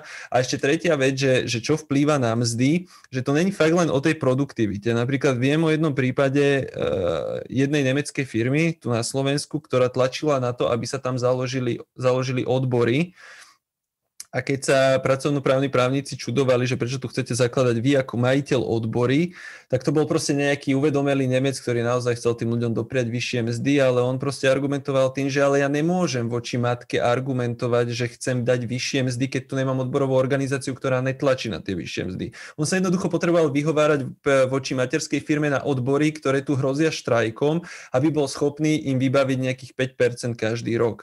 Čiže to sú kadejaké takéto vplyvy, ktoré vplývajú na tie mzdy mzdy a není to len proste o tom, že zvýšme produktivitu a bude, nám, bude nám lepšie. Akože k tej produktivite, ako fakt to sa vyjadriť nedokážem, ale to je presne to, o čom hovorím od začiatku, že ono všetko je tak prepojené, že ono nedá sa ponúknuť nejaká jednoznačná odpoveď na tie otázky, ktoré tu riešime. A, a, a teraz sa aj vrátim k Janovi, asi to bude tým pádom pravda, prečo do médií pozývajú ľudí, ktorí rozprávajú takýmto spôsobom, lebo akože poviem svoju osobnú skús, ako sem tam, občas sa mi stane, že nejaký novinár alebo novinárka napíše, aby som dal nejaké vyjadrenie k niečomu. A dávnejšie chceli niečo proste podľa štatistík, ktoré publikoval Eurostat, tak slovenskí dôchodcovia patrili medzi úplne najmenej chudobných v Európe. No a chcela vedieť vlastne, aké sú dôvody za tým. Tak som povedal, že dobre, dokedy potrebujete moje vyjadrenie, tak povedal, že do ďalšieho dňa. Tak vlastne celý deň som sedel a dával dokopy podklady, aby som dal vyjadrenie, že čo si myslím, že prečo tá štatistika tak vyšla. Asi na dve strany som jej spracoval text No a nakoniec, e, akože pochopil som prečo, hej, lebo ten jej článoček bol úplne krátky a z toho všetkého, z tých dvoch strán, ktoré som jej poslal, tam použila myšlienku, že okrem toho, e, že dôchodcovia na Slovensku sú malochudobní, hej, tak najohrozenejšou skupinou sú rodiny s deťmi. Hej. Akože, čiže niečo, čo som len spomenul pod čiarou, že áno, že ale čiže dal som ešte nejaké ďalšie štatistiky, rozdelenie, že kde je to viac, menej, vlastne, čiže použila niečo, lebo asi to bolo fakt tak komplikované, že do toho stĺpčeka ani nemala šancu tú moju odpoveď nejako zhustiť, lebo ono sa to fakt nedalo. No áno, áno, áno, však to je, to, to je vlastne ešte jedno, čo som chcel povedať k tomu predtým, že prečo vlastne uh, nepozývajú no, novinári a médiá ako keby ľudí z osávky alebo ja neviem odkiaľ, všade, kde si to predtým menoval, že keď sú tam takí odborníci, ktorí sa týmto, tomuto venujú, lebo poprvé akože vyžaduje enormne veľa času uh, sa snažiť mediálne presadiť, ono sa to zdá pre bežného človeka, že to je len tak, že proste zrazu sa niekde objavíš, niečo povieš a ideš preč, ale dostať sa do povedomia tých médií, prezentovať sa ako odborník na danú tému, aby sa tie, si ťa tie médiá všimli, akože to zabera strašne veľa času a ty keď robíš nejaký výskum a nejakú reálnu robotu, tak zase nemáš čas robiť toto a nemáš na to tú mentálnu kapacitu. Vyžaduje to ako keby naozaj veľa námahy a energie, to sa nezdá. A druhá vec je, že, že novinári uh, píšu v chvate, píšu rýchlo, potrebujú nejak spracovať tú tému, veľakrát tomu človeku na tej téme ani nejak extra nezáleží, proste potrebuje to nejak spraviť, potrebuje tam vyjadrenie hen toho, toho, tamtoho. A viem si predstaviť, že ty keď si teraz poslal nejakej novinárke dvojstranový elaborát, proste, kde, si, kde si ako rigorózne nejak vysvetlovali, ak sa veci majú a ona z toho mala vyextrahovať nejakú pointu, tak to je presne to, kde narazila kosa na kamen, lebo ona proste potrebuje robiť niečo v chvate a potrebuje nejakú jednu pointu. A to mám pocit, že akademici alebo výskumníci veľakrát nevedia ako keby pochopiť, že, že proste potrebujú nájsť nejaký ten bottom line alebo nejaký ten punchline, ktorý treba vybrať a povedať si, toto chcem verejnosti komunikovať a toto chcem ako keby do verejného priestoru určite dostať túto pointu a využiť tú možnosť, keď sa tá novinárka pýta na to, aby som tam tú pointu dostal. Čiže ja napríklad tiež dostávam do mailu častokrát novinárske otázky, a tiež za tým vidím, že Ježiš Mária, však akože potreboval by som úplne inak nad týmto rozmýšľať, ale proste príde mi to také, že vidím, že, že čo tlačí Ines, čo tlačí SAS, to čo tlačí iná strana nejaká, čo tlačí garnitúra, čo tlačí opozícia a poviem si, že čo si myslím ja, že by sa malo v tom verejnom priestore tlačiť alebo malo by zaznieť, tak proste snažím sa zhustiť tú svoju pointu do pár vied alebo nejakého odstavčeka, najlepšie ešte nejakého šťavnatého, aby to tí novinári radi citovali. A to mám pocit, že toto keby sa naučili ináč akademici, tak sme úplne zase niekde inde. To je taká výzva pre akademickú obec. A podľa mňa akademici sa to nenaučia, pretože keby sme dávali také tie šťavnaté veci, tak vlastne by sme museli hovoriť e, v podstate nie úplne, nechcem povedať e, úplnú pravdu, ale proste my by sme mali pocit, že to, čo sme povedali, nie je presne tak, ako to je. Hej? A jednoducho to a moje, a, a teda, lebo ja si stále predstavím kolegov, ktorí e, si to prečítajú a povedia, že pre Boha to ako jak také niečo mohol napísať hej, alebo povedať. Hej. A, a to je presne to, že e, keď tá odpoveď jednoducho viem dať minimálne na nejaké tri dlhé vety, tak ja ju neviem skrátiť na jednu vetu tak, aby som bol spokojný s významom, že je tam skutočne to, čo si myslím, že je pravda. Hej. Čiže toto je, akože toto je minimálne môj problém.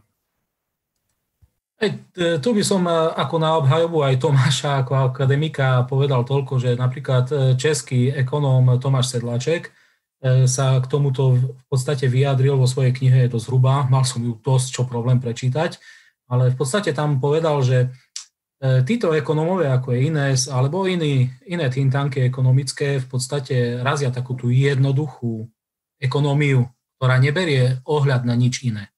Neberie ohľad na sociológiu, na psychológiu, na filozofiu, ktorá vplýva na to, že ako sa tá ekonomika potom v realite prejavuje. Hej. Oni majú nejakú teóriu a tu presadzujú a tam je to všetko jednoduché. Lenže realita je niekde celkom inde a ináč sa to správa v realite. Tak ako Tomáš povedal, my si vieme na základe nejakých modelov povedať, že čo asi bude. Lenže keď e, urobíme to presne podľa toho modelu, tie opatrenia, nakoniec v realite výjdu celkom iné výsledky a potom sa čudujeme. No áno, samozrejme, pretože to nikto nevie predpokladať, čo keď niečo zmeníme, nejakým spôsobom, ako sa to naozaj v realite prejaví, pretože e, ľudia nie sú racionálne bytosti. Ľudia sú ovplyvňovaní všetkým možným od e, rodinného stavu, od iných problémov, zdravotný stav a tak ďalej a tak ďalej, nejakou výchovou a tak a, a mnohými inými vecami, čiže nedá sa to takto jednoducho e, ako oni to majú nalinkované, že keď zvýšime minimálnu mzdu, bude nám rásť nezamestnanosť. Lebo ja si to tak myslím a som o tom presvedčený. Čiže tak, a ešte by som sa vrátil k tej e, produktivite, čo si ty e, Milan spomínal. E, máš v podstate pravdu, lebo si zoberme napríklad človek, ktorý vyrába nejaký produkt na Slovensku a človek, ktorý vyrába ten istý produkt v Nemecku, za rok vyrobia taký istý počet týchto produktov, ale keď to na Slovensku stojí 5 eur a v Nemecku 10 eur, tak samozrejme každý z nich má inú produktivitu v tom finančnom e, hľadisku, ale vyrobili to isté, ten istý objem tovaru. Preto napríklad aj Eurostat, aj OECD stát e, produktivitu nepočíta v nominálnej hodnote, ale v parite kúpnej sily, ktorá tento nepomer vyrovnáva a tam sa ukazuje istá disproporcia na Slovensku. Ale samozrejme ani tá parita kúpnej sily nie je úplne ideálna, pretože sú rôzne transfery a tak ďalej. Na Slovensku sa niečo vyrobí, za nejakú cenu sa to prevezie k matke do Nemecka, tam to len zabalia do krabičky a predajú to za trikrát takú cenu, čiže niečo ostane viac v Nemecku aj v tej produktivite ako na Slovensku a tak ďalej. Čiže nie je to také jednoduché a samozrejme nedá sa to E, takýmto spôsobom robiť závery, ako robia e, inesáci, pretože oni vyťahnú nejaký jeden ukazovateľ a neberú ohľad na nič iné dookola. A tam tých vplyvov je, tak ako Tomáš povedal, strašne veľa.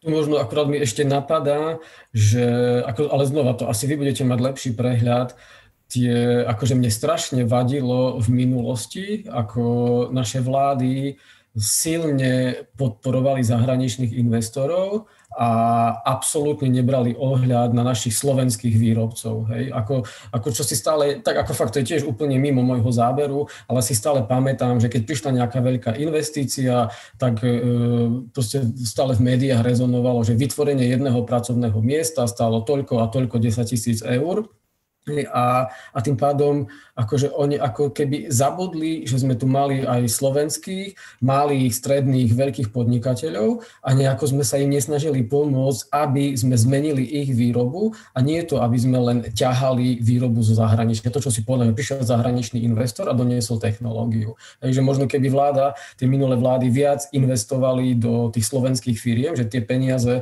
ktoré vrazili na, na podporu pracovných miest, ktorí vytvorili cudzí, tak mohli z toho veľa vraziť práve do slovenských podnikateľov a možno by sme boli niekde inde. Akože neviem, lebo akože fakt nemám absolútne prehľad o tom, ale tak možno ty o tom niečo vieš. No, ja by som sa vrátil k tej štúdii, čo robili tí dvaja výskumníci, jeden z Bruselu, jeden z Bratislavy a tam v podstate v tej práci toto bolo skonštatované, že super, že prišli tie zahraničné investície, lebo mnohom to pomohlo, ale nebolo urobené B, nebola podporená tá domáca ekonomika, tie domáce firmy neboli tlačené. To, čo Milan hovorí, že tie domáce firmy si to v podstate kompenzovali tým, že mali veľmi nízke náklady práce. Takže v podstate vedeli prežívať, vedeli žiť, ale neinvestovalo sa tu do toho výskumu a vývoja a netlačili sa nové technológie do tých slovenských firiem a ani, tá, ani ten štát za tých 30 rokov e, netlačil tie firmy, že by investovali. Mohol, mohol nejaké daňovými nástrojmi ich tlačiť do toho, že ak nepoužijete svoj zisk na výplatu zisku pre akcionárov alebo pre majiteľov, ale dáte to do investícií, do výskumu a vývoja, tak vám tam dáme nejaký super odpočet a, a tak ďalej. To urobili teraz e, v posledných rokoch, že tie super odpočty urobili, aby týchto majiteľov e, v podstate motivovali investovať, lenže to už je v podstate dosť neskoro, kedy to prišlo. A tak ako hovoríš, ľudia mohli tak ako podporovali priamými investíciami zahraničný kapitál, mohli dať projekty aj pre slovenské firmy, aby sa rozvíjali, aby e, stúpala tá nezamestnanosť. Malé, veľké firmy, však v podstate zamestnanosť stojí na malých a stredných firmách, nie na veľkých. Aha, tak to sa zapína mikrofón. No ja len teraz akože, uh, no, že hovoríš, že zamestnanosť stojí na malých firmách, teraz úplne nahrávaš argumentácii vlastne Inesu a spol, pretože oni uh, vlastne stále vychádzajú z toho, že tie malé firmy nemajú takú produktivitu, ako by mali mať a že vlastne tým tlakom na tie vyššie mzdy vlastne poškodzujeme práve tieto malé firmy, ktoré vlastne tvoria gro tej zamestnanosti. Čo by si na to povedal? Ale ja s touto argumentáciou súhlasím, lenže to je zase z ich strany vyťahnutie jedného nejakého ukazovateľa alebo jednej veci. Lenže odkiaľ majú tie malé firmy mať tú produktivitu, keď majú chudobných zákazníkov. Si zober, že ja neviem, nejaká firma v Sníne, ktorú tak rád spomína napríklad aj Chovanculiak, e, no odkiaľ má zohnať tie peniaze, keď má tam dookola chudobných ľudí a ten región je vyľudnený, lebo obyvateľia z tohto regiónu odišli do Bratislavy, do Rakúska, do zahraničia, čiže ostali tam len dôchodcovia a nejakých zopár ľudí, ktorí niekde pracujú alebo prežívajú na sociálnych dávkach. Čiže ten podnikateľ miestny, on nemá tú kúpy schopnosť. Čiže tam nie je o tom, že on chce vytvoriť pracovné miesto, lebo eh, minimálna mzda je vysoká, tak ja by som vytvoril pracovné miesto za 200 eur. Kto mu tam príde za tých 200 eur pracovať? To je prvá otázka. A po, druhá, po druhé, k tomu tam prinesie peniaze. Ten zamestnanec za 200 eur ledva vyplatí tie svoje výdavky, ktoré má na to, že by prežil a nepôjde si na pivo do miestneho pohostinstva alebo do miestnej reštaurácie na obed. Čiže to je začarovaný kruh, ktorý oni v podstate vyťahnutím jedného ukazovateľa nejakým spôsobom zneužívajú a nepovedia už to B, že jednoducho tú produktivitu v tom regióne nejakým spôsobom musí stimulovať aj ten kúpy schopný dopyt. A ten nemáme jednoducho tých hladových dolinách a tých e, chudobných regiónoch. Áno, no to je presne to, čo som si tiež všimol v tých vyjadreniach, čo som si pozeral tento týždeň z archívu. A vlastne vždy odpoveď na otázku, e, aké teda budú dopady minimálnej mzdy na zamestnanosť, tak uh, už akože niekedy aj tak opatrnejšie nepovie priamo, že dôjde k zvýšeniu miery nezamestnanosti, pretože uh, čo som si pozeral štatistiky, tak za posledných 5 rokov, ono myslím, že aj v tých e, najhorších okresoch nezamestnanosť v zásade klesala ale zase neviem všetky tie dáta, ale on to vlastne uzavrie stále tým, že nedôjde k vytvoreniu nových pracovných miest. A presne ako si hovoril, že tam, kde ten podnikateľ ledva prežíva a je vôbec rád, že uživí seba toho jedného zamestnanca, akože aké pracovné miesto by on vytváral, keď jednoducho tam nie je absolútne záujem o jeho produkty. Hej, ale znova, čiže áno, akože samozrejme pán Chovanculák má pravdu, keď to povie, ale prečo nerozšíri tú diskusiu ďalej, že v tých okresoch je aj tak taká zlá situácia, proste tam tak štruktúrálne e, problémy nahromadené, že jednoducho, akože kto by tam vytváral nové pracovné miesta, keď tam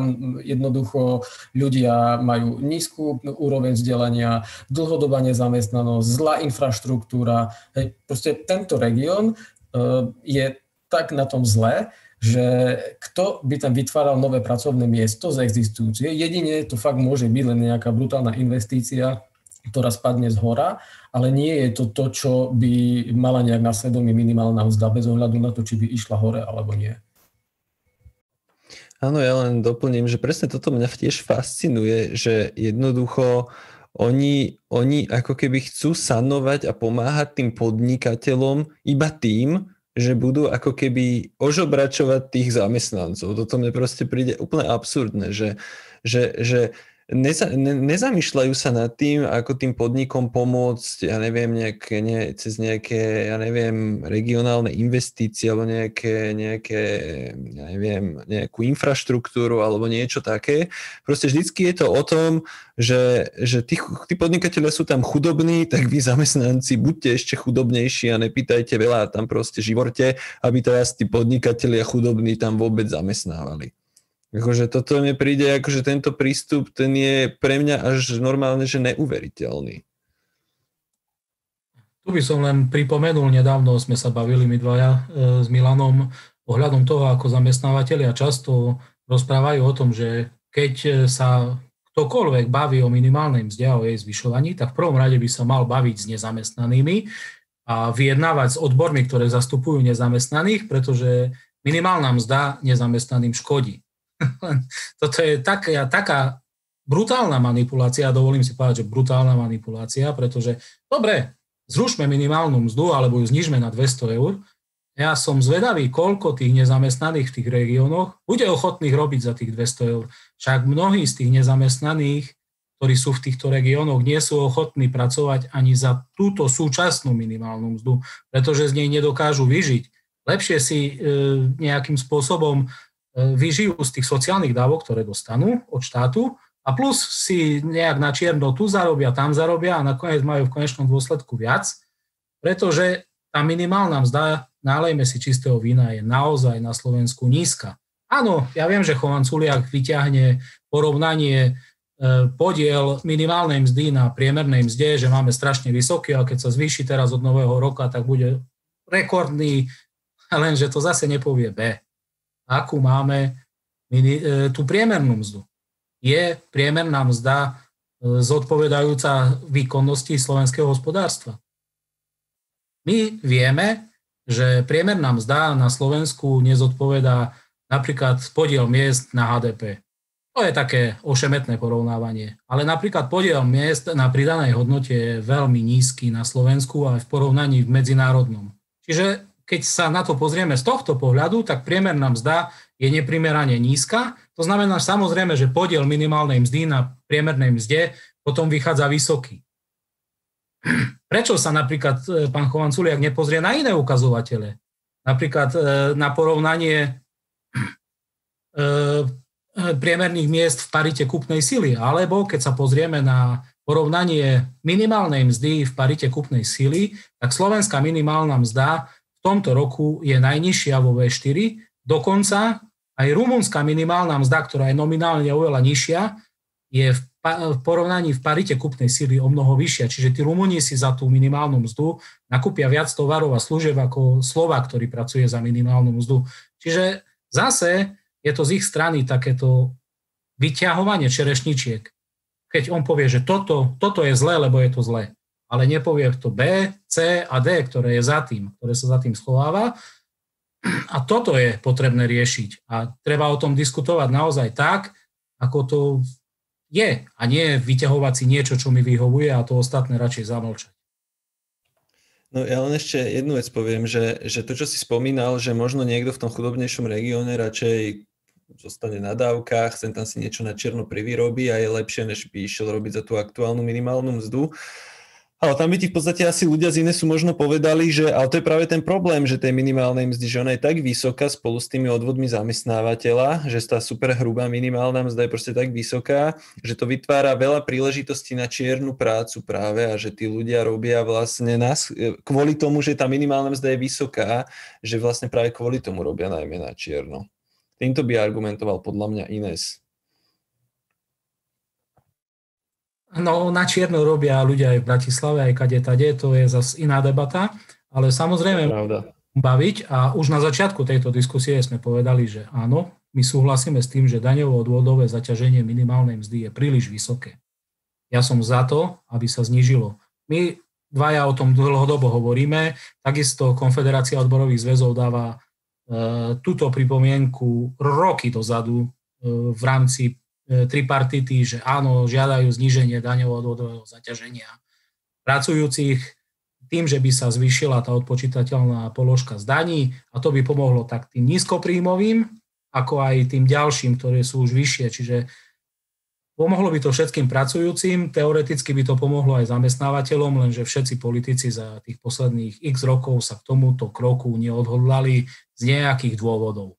To už sa o tom môžeme baviť, či sú také alebo hen také, pretože samozrejme to, čo som povedal, keď to spravia, musia urobiť aj to B a zvýšiť iné dane, pretože ten výpadok treba nejakým spôsobom vyrovnať. A tu zase narážame na ten problém, že budú zase takí analytici ako Ines vykrikovať, že zvyšovanie daní je zlé, lebo je zlé. A koniec debaty.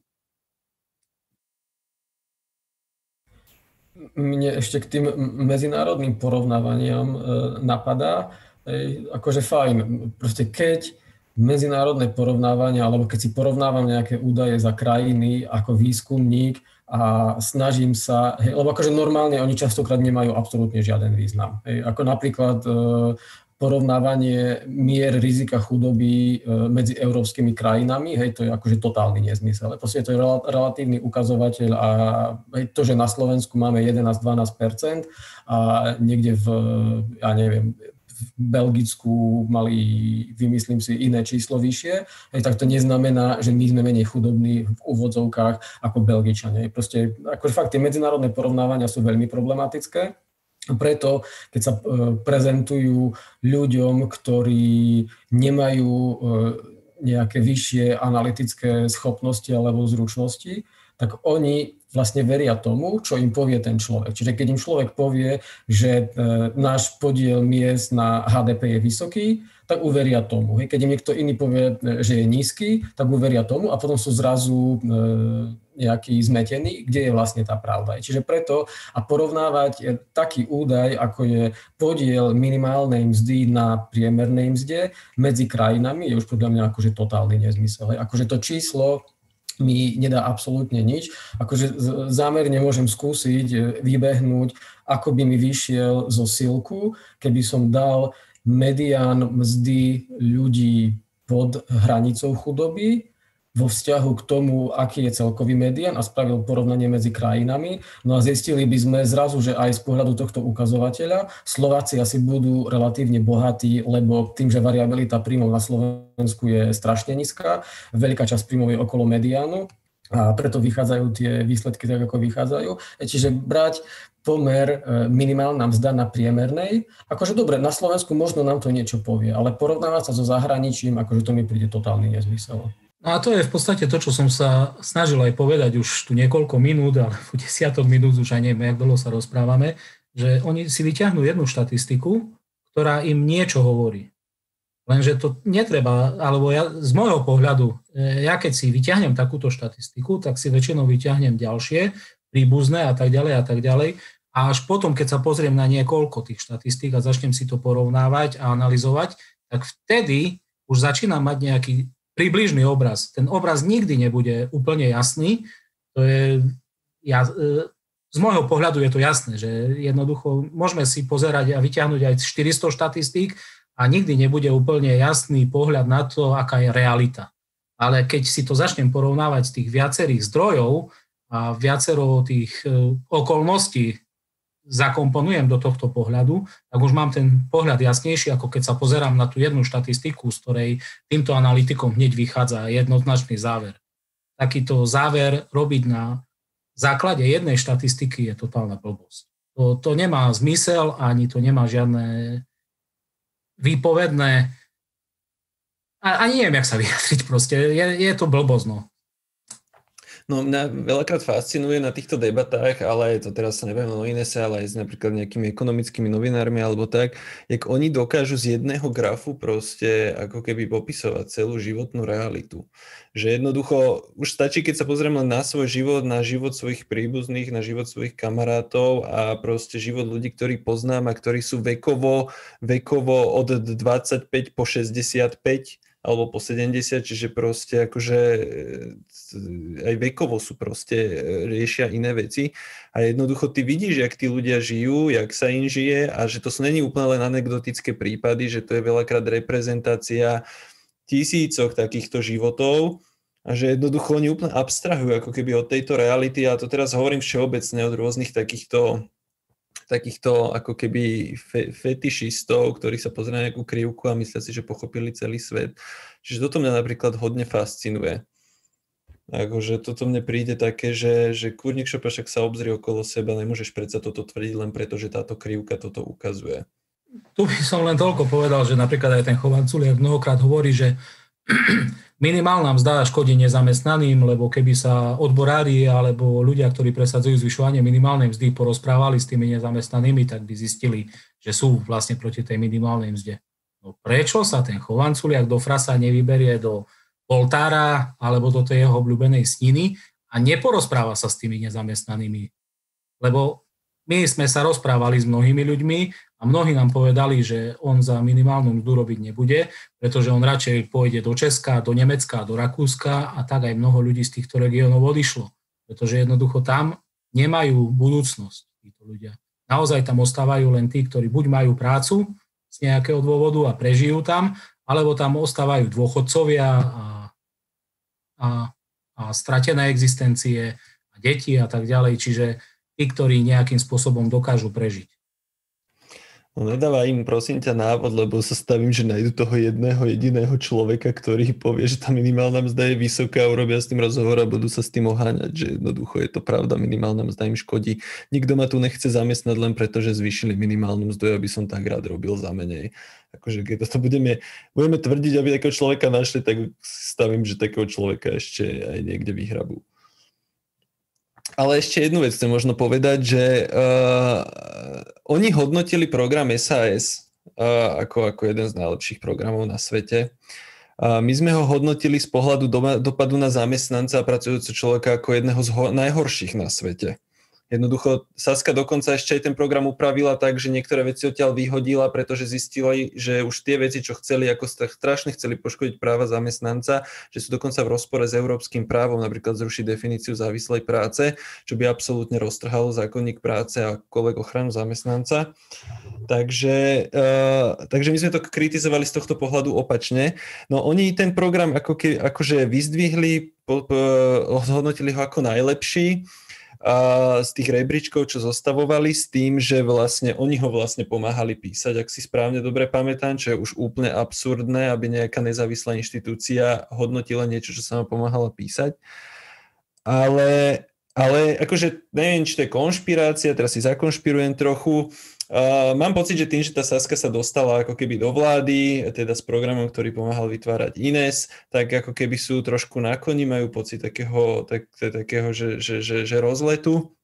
On tak iba rozmýšľal, čisto hypoteticky, že či táto snaha o propagovanie zrušenia hrubej mzdy a zavedenie superhrubej mzdy není taký predvoj alebo také, také vydláždenie cesty k vytváraniu ako keby predpokladov pre zavedenie odvodového bonusu. Lebo odvodový bonus uh, z, rieši zavedenie superhrubej mzdy, teda zrušenie hrubej mzdy, úplne prekopať tie odvody a dane, aby sa odvádzali zo superhrubej mzdy. A, a to čo Takže, je ten odvodový bonus?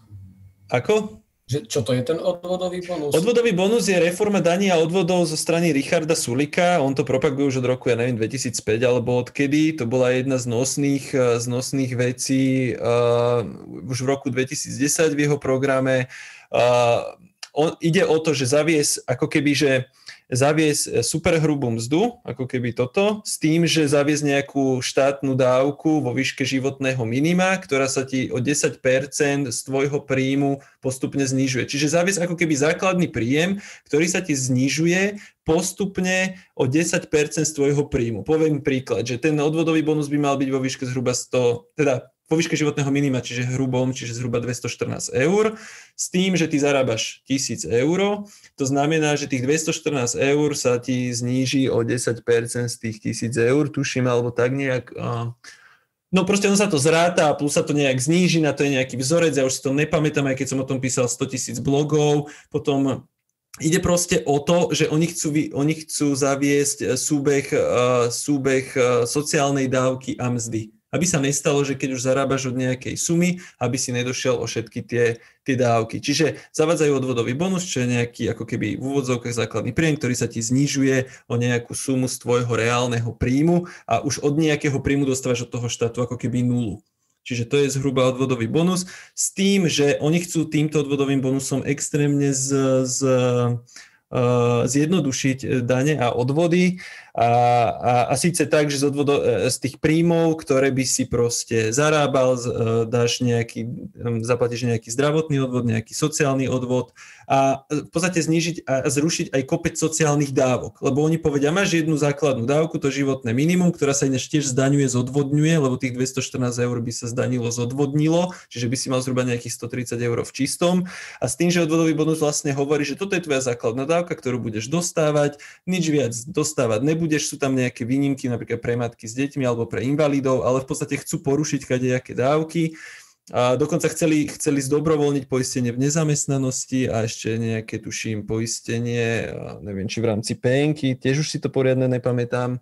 No ale jednoducho Celá tá pointa je, že treba zaviesť superhrubú mzdu, znížiť dane a odvody a jednoducho, že zostane ti v čistom príjme viac. No ale stále to vždycky to potom vychádzalo tak, že tí, čo zarábajú viac, im zostane oveľa viac, než tí, čo zarábajú menej. Čiže ten odvodový bonus bol koncipovaný tam, že či, čím viac máš peňazí, tak uh, tým viac ti vlastne zostane. Až to vychádzalo tak, že, že keď si zarábal nejakých 800-900 eur, tak by ti v čistom pristalo na výplate 20-30 eur navyše, ale ten, čo zarábal 2,5 tisíca eur, tak mal 300 eur navyše. Čiže proste to boli úplne brutality.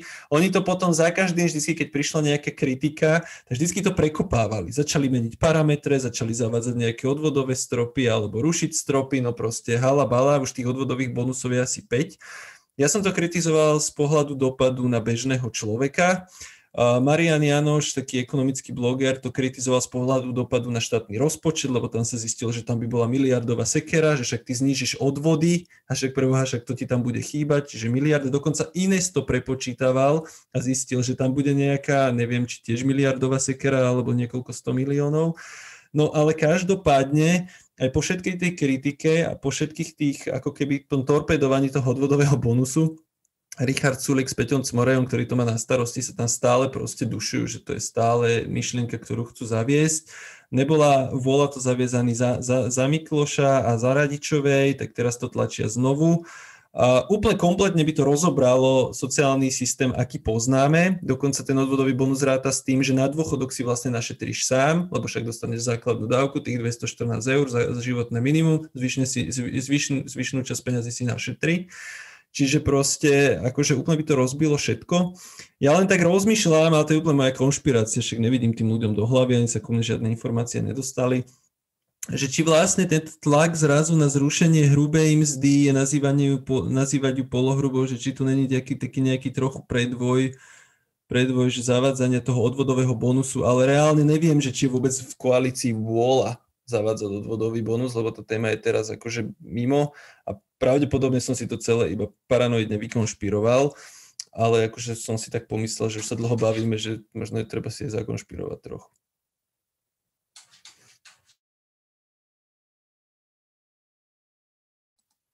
Ja by som k tomu povedal už len toľko, k tomu odvodovému bonusu, že SAS to dala e, prepočítať Rade pre rozpočtovú zodpovednosť pred poslednými voľbami. Rada pre rozpočtovú zodpovednosť poslala e, správu alebo to prepočítanie na SAS a SAS im to nedovolila zverejniť, hoci Rada pre rozpočtovú zodpovednosť má povinnosť zo zákona e, zverejňovať všetky svoje analýzy. Čiže asi tiež predpokladám, že vypočítali, že je to blúd z ich strany a preto SAS to nedovolila nejakým spôsobom zverejniť pred voľbami. Som zvedavý, či sa to niekedy dostane vonka na verejnosť, ale jednoznačne toto, toto nie je cesta, tak ako Tomáš hovoril, áno, náš daňovo-odvodový systém je zle nastavený, treba ho zmeniť, ale nedá sa to meniť takýmito šialenými e, zmenami jednoduchým sekom. To treba e, meniť e, z dlhodobého hľadiska, mať nejakú víziu, čo vlastne ako štát chceme financovať, akým spôsobom to chceme financovať, e, ako ľudia majú byť chránení, ako firmy majú byť chránené týmito rôznymi poisteniami alebo odvodmi a daňami a čo vlastne chceme od tohto systému. A nie urobiť jednoducho hrubý sek, ako chce SAS a jednoducho rozvrátiť celý sociálny systém a fungovanie štátu tým, že na, zrazu máme miliardový výpadok v príjmoch, čo nenahradí nič nejakým spôsobom. Oni rozprávajú o medzere, daňovej medzere pri DPH a tak ďalej, ale keby sme aj všetky daňové medzery vo všetkých daniach nejakým zázrakom vyrovnali, tak jednoducho miliardu nezískame, ani keby sme sa neviem čo robili. Tomáš, ty máš ako na to názor? Akože, fakt, lebo nesledujem všetky a toto mi nejako úplne uniklo, ale tak akože, tak čo sa mi ma, e, matne nejako vinára, tak ako neviem, či to nesúvisí s tou e, negatívnou dôchodkovou daňou, čo ešte tak si pamätám z e, vysokej školy. A akože takto, ono, keby, že ideme robiť úplne nejakú veľkú reformu a ten systém by aj bol založený na tomto, čo navrhuje Saska, a len tie sumy by boli nastavené nejako rozumne a plus e, hej, ako aj tie parametre, akože, lebo teoreticky, aby som si vedel predstaviť aj takýto spôsob e, daňového odvodového zaťaženia, keby to bolo dobre nastavené nastavené. Hej. Akože, ale to, akože keď by to malo byť nastavené tak, ako ste vyspomínali, e, s tými dôsledkami, no tak určite toto by bolo podľa mňa nesprávne, hej, ale ako osobne ja by som nemal problém, keby tá e, keby vlastne e, zmena toho celého systému bola založená na úplne inej myšlienke. Len samozrejme už by bolo potrebné nastaviť parametre tak, aby tí, ktorí sú odkazaní na dávky, e, neboli na tom ešte horšie, ako sú na tom teraz. No len teraz, ak sa o to bavíme, tak napadlo, že mňa to tak fascinuje, že my keď sme prišli s nápadom, že zaviedzem mzdy v inzerátoch, tak sme si to v hlave prežuli, sme si to nejak vytýpili, akože sme si to tak zanalizovali, že čo to môže spôsobiť, aké to môže mať dopady a tak ďalej. Potom sme prišli s tým, že zamestnanec by mal hovoriť, mať právo prezradiť vlastnú mzdu a hovoriť o vlastnej mzde s kolegom a s hocikým s kým chce. Potom sme prišli s tým, že treba zrušiť poplatky v pracovnoprávnych sporoch. A takže to sú také opatrenia, že ktoré keď vykrikneš, tak mi to príde také, že, že však není to až také komplikované opatrenie, hej. A rozmýšľam, sorry, pes mi tu šteka. Uh, ale rozmýšľam nad tým, že, že, že kebyže my prídeme s opatrením, že zružme hrubú mzdu, no ja si osobne neviem predstaviť, že by sme s tým prišli len tak, lebo to má toľko väzieb, akože v rámci napríklad našej, našej, uh, našej legislatívy, že, že že, že proste, že na čo všetko je hrubá mzda naviazaná a priemerná mzda a neviem čo, proste akože, že mi to príde, že, že šplechnúť iba, že zružme, zružme hrubú mzdu, lebo je vlastne polohrubá a zavedeme superhrubú, aby sme vytvárali tlak zamestnancov na štát, aby znižoval dane a odvody, ja neviem, no mne to príde ako strašne jednoduchá skratka, akože kebyže napríklad Jano, ty za mnou dojdeš tým, že poďme toto presadzovať, tak ja by som mal hlavu v smutku, lebo by som začal riešiť, že preboha, čo všetko musíme zanalizovať, že na čo všetko to bude mať dopad a aké to bude mať väzby.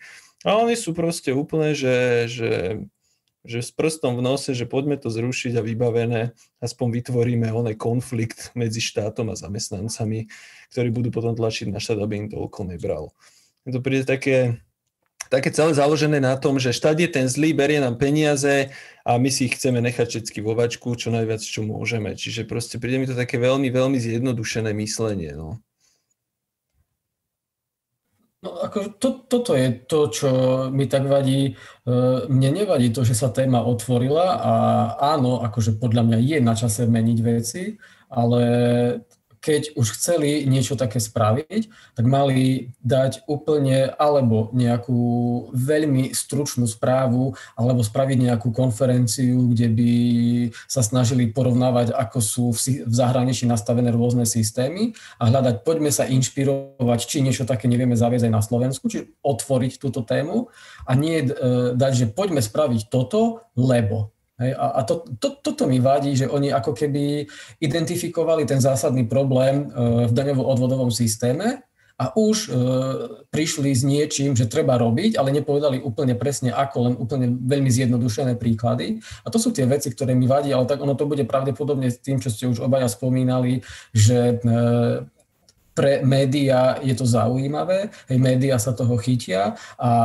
majú o čom písať, hej, lebo z pohľadu môjho je tam ako naozaj toľko veľa vecí, že najskôr, e, keď už niekto chce prísť s konkrétnym návrhom, tak by si musel robiť brutálne dopadové štúdie, až následne výjsť zvonku, nie s tým, že poďme diskutovať, ale poďme sa baviť o našom návrhu, lebo v podstate to, čo spravil on, je ako keby e, toto je náš zjednodušený návrh hej, a to mi príde také veľmi, až veľmi zjednodušené. Ja len tak rozmýšľam, že či sme není nejak zbytočne kritickí, že proste, že či sme nemohli to zobrať ako hodenú rukavicu, že dobre, toto je ich návrh a poďme teraz konštruktívne rozmýšľať nad tým, že čo, ako, sa to, ako sa to dá vylepšiť, že prečo nejsme, že možno otázka, že nemohli by sme byť možno konštruktívnejší, pýtam sa teraz tak seba kriticky aj voči sebe, ale na druhej strane, akože strašne mi z toho razí to, že štát je zlý, dania odvody sú zlé, proste poďme to celé poznižovať, že proste razí mi tam z toho toto, že ako keby mi za tým, možno práve preto som viac kritický, než uh, uh, práve preto tu vystupujem, a ja možno aj vy, neviem, ale ja viac kriticky voči tomu, lebo za tým cítim iba tú snahu, ako keby uh, ako keby iba, iba, iba znižiť všetky tie dane a odvody, vytvoriť na to tlak a bez toho, aby vôbec človek komplexne uvažoval nad tým B, že kúrnik, z čoho, z čoho budeme potom financovať všetko to verejné dobro a všetky tie verejné služby, ktoré tí ľudia tak potrebujú. Čiže e, tu teraz akože si sám sebe tak odpovedám, že či je na mieste akože byť kritický alebo, alebo byť konštruktívny, ale ako má byť konštruktívny k niečomu, k návrhu, ktorý vychádza ako keby z môjho pohľadu z filozofie iba, že štát je zlo, dane sú zlo a daň je trest a poďme to celé proste čo najviac eliminovať. Tu by som sa vrátil k tomu, čo sme v podstate sa aj bavili, že dobre, je tu návrh na e, zavedenie super hrubej mzdy. No ale porovnajme si to, Česi to urobili pred pár rokmi a dnes sa vracajú naspäť k tomu systému, ktorý máme my z nejakých dôvodov. Treba sa pozrieť na to, že prečo zaviedli superhrubú mzdu, čo im to... No, sorry, on tvrdí, že oni to urobili zle, ale akože no. keďže nemám o tom žiadne informácie, neviem si overiť, že či ma neklame, alebo či hovorí pravdu. No ale dobre, tak nech dá návrh, ako to urobiť dobre, lenže on ne, nedal žiaden návrh, on len to šplechol do verejného priestoru. Ľudia, ktorí si to prečítajú, mu zatlieskajú, lebo super, e, štát nám strašne berie a treba to znížiť. Že to sme sa rozprávali, no znížme všetky, zružme všetky dane, odvody a zajtra, keď ma prídu vykrádať e, zlodeji, prepadnú ma, ja zavolám na policiu a policia povie, že prídem, len mi pošlite 100 eur a prídem vás zachrániť E, začne mi horieť dom, zavolám požiarníkov a požiarníci povedia za výjazd zaplatte dopredu tisíc eur a my prídeme. Čiže ako ja som to troška prehnal samozrejme, ale toto má tie svoje dôsledky. Každé, každá zmena daňového systému má svoje dôsledky, ktoré nejakým spôsobom sa prejavia. A čo s tým urobíme, keď to zmeníme? No, ja len akože teraz ma tak napadá v rámci toho, toho môjho konštruktívneho prístupu, že, že keď im ide o to, proste e, vysvetliť a ukázať veľmi explicitne tomu zamestnancovi, že pozrite sa, koľko vám ten štát berie na daniach a odvodoch a majte na to akože nervy a požadujte proste nižšie odvody a dane. Keď im ide o toto vyvolať ako keby takýto tlak, tak proste nerozumiem tomu, prečo je nutné robiť akože takúto akože reformu v podstate, veď, veď ono potom stačí ako keby e, navrhnúť e, nejakú typizáciu výplatnej pásky alebo navrhnúť nejakú inú pojmológiu na tej výplatnej páske, alebo navrhnúť, akože, ako by tá páska mala vyzerať. Lebo ono to naše, na tej výplatnej páske predsa všetko je napísané. A niektoré výplatné pásky sú dokonca aj graficky urobené ešte farebne, takže to tam ešte krásne proste celé, ako kadejak poodlišované, lebo sú výplatné pásky, kde to máš naozaj, že nahulváta, hala bala proste na kope všetky dáta, není to nejak odlišené, sú to iba položky a čísla, položky a čísla, je to proste graficky absolútne nevábne, ale že proste keď človeku ide o toto, tú informáciu k človeku dostať, tak na čo kurník šopa proste ako keby kopať do daní a odvodov cez to, že proste budeme meniť vôbec systém, systém daňovo-odvodový. Prečo to proste iba neodlišiť na výplatnej pásky? Toto nechápem, že toto by bolo podľa mňa oveľa jednoduchšie tlačiť na niečo takéto a nie proste tú informáciu sa snažiť dostať k ľuďom tým, že ja neviem, proste, že musíme meniť daňovo-odvodový systém, aby sme toto ľuďom vysvetlili, to mi príde akože trošku moc že toto bol presne vlastne ten môj prvý dojem, keď som čítal ten text a čo je vlastne aj dôvod, prečo som prijal e, pozvanie do tejto diskusie, lebo tiež som ako si nepochopil, že ideme robiť zmenu, ale prečo? Hej, čiže akože to, áno, presne toto bol ten hlavný dôvod, prečo akože nejak mi unikala podstata toho dokumentu. No v podstate v, už sme asi vyčerpali všetko, čo sme možno chceli povedať, alebo mali, možno sme aj na niečo zabudli, ale v podstate sme e, o tom skoro dve hodiny diskutovali, že nie je vlastne o čom diskutovať, pretože ten ich návrh je urobme niečo, ale prečo? Prečo? Tá otázka tu je prečo a čo tým dosiahneme. Na konci v podstate sa pýtam prečo. A odpoveď nemáme. Výborne. Veľmi dramaticky si to ukončil. čiže, čiže chalani, ďakujem vám za diskusiu. Na to, na to, že to bola vlastne takáto pilotná premiéra a snad takýchto diskusí bude viac, podľa mňa to je super. A napriek tomu, že to trvalo dlho, tak verím tomu, že si to snad niekto pozrie. Takže super a vidíme sa zase niekedy. Ahojte. Ahojte. Majte sa.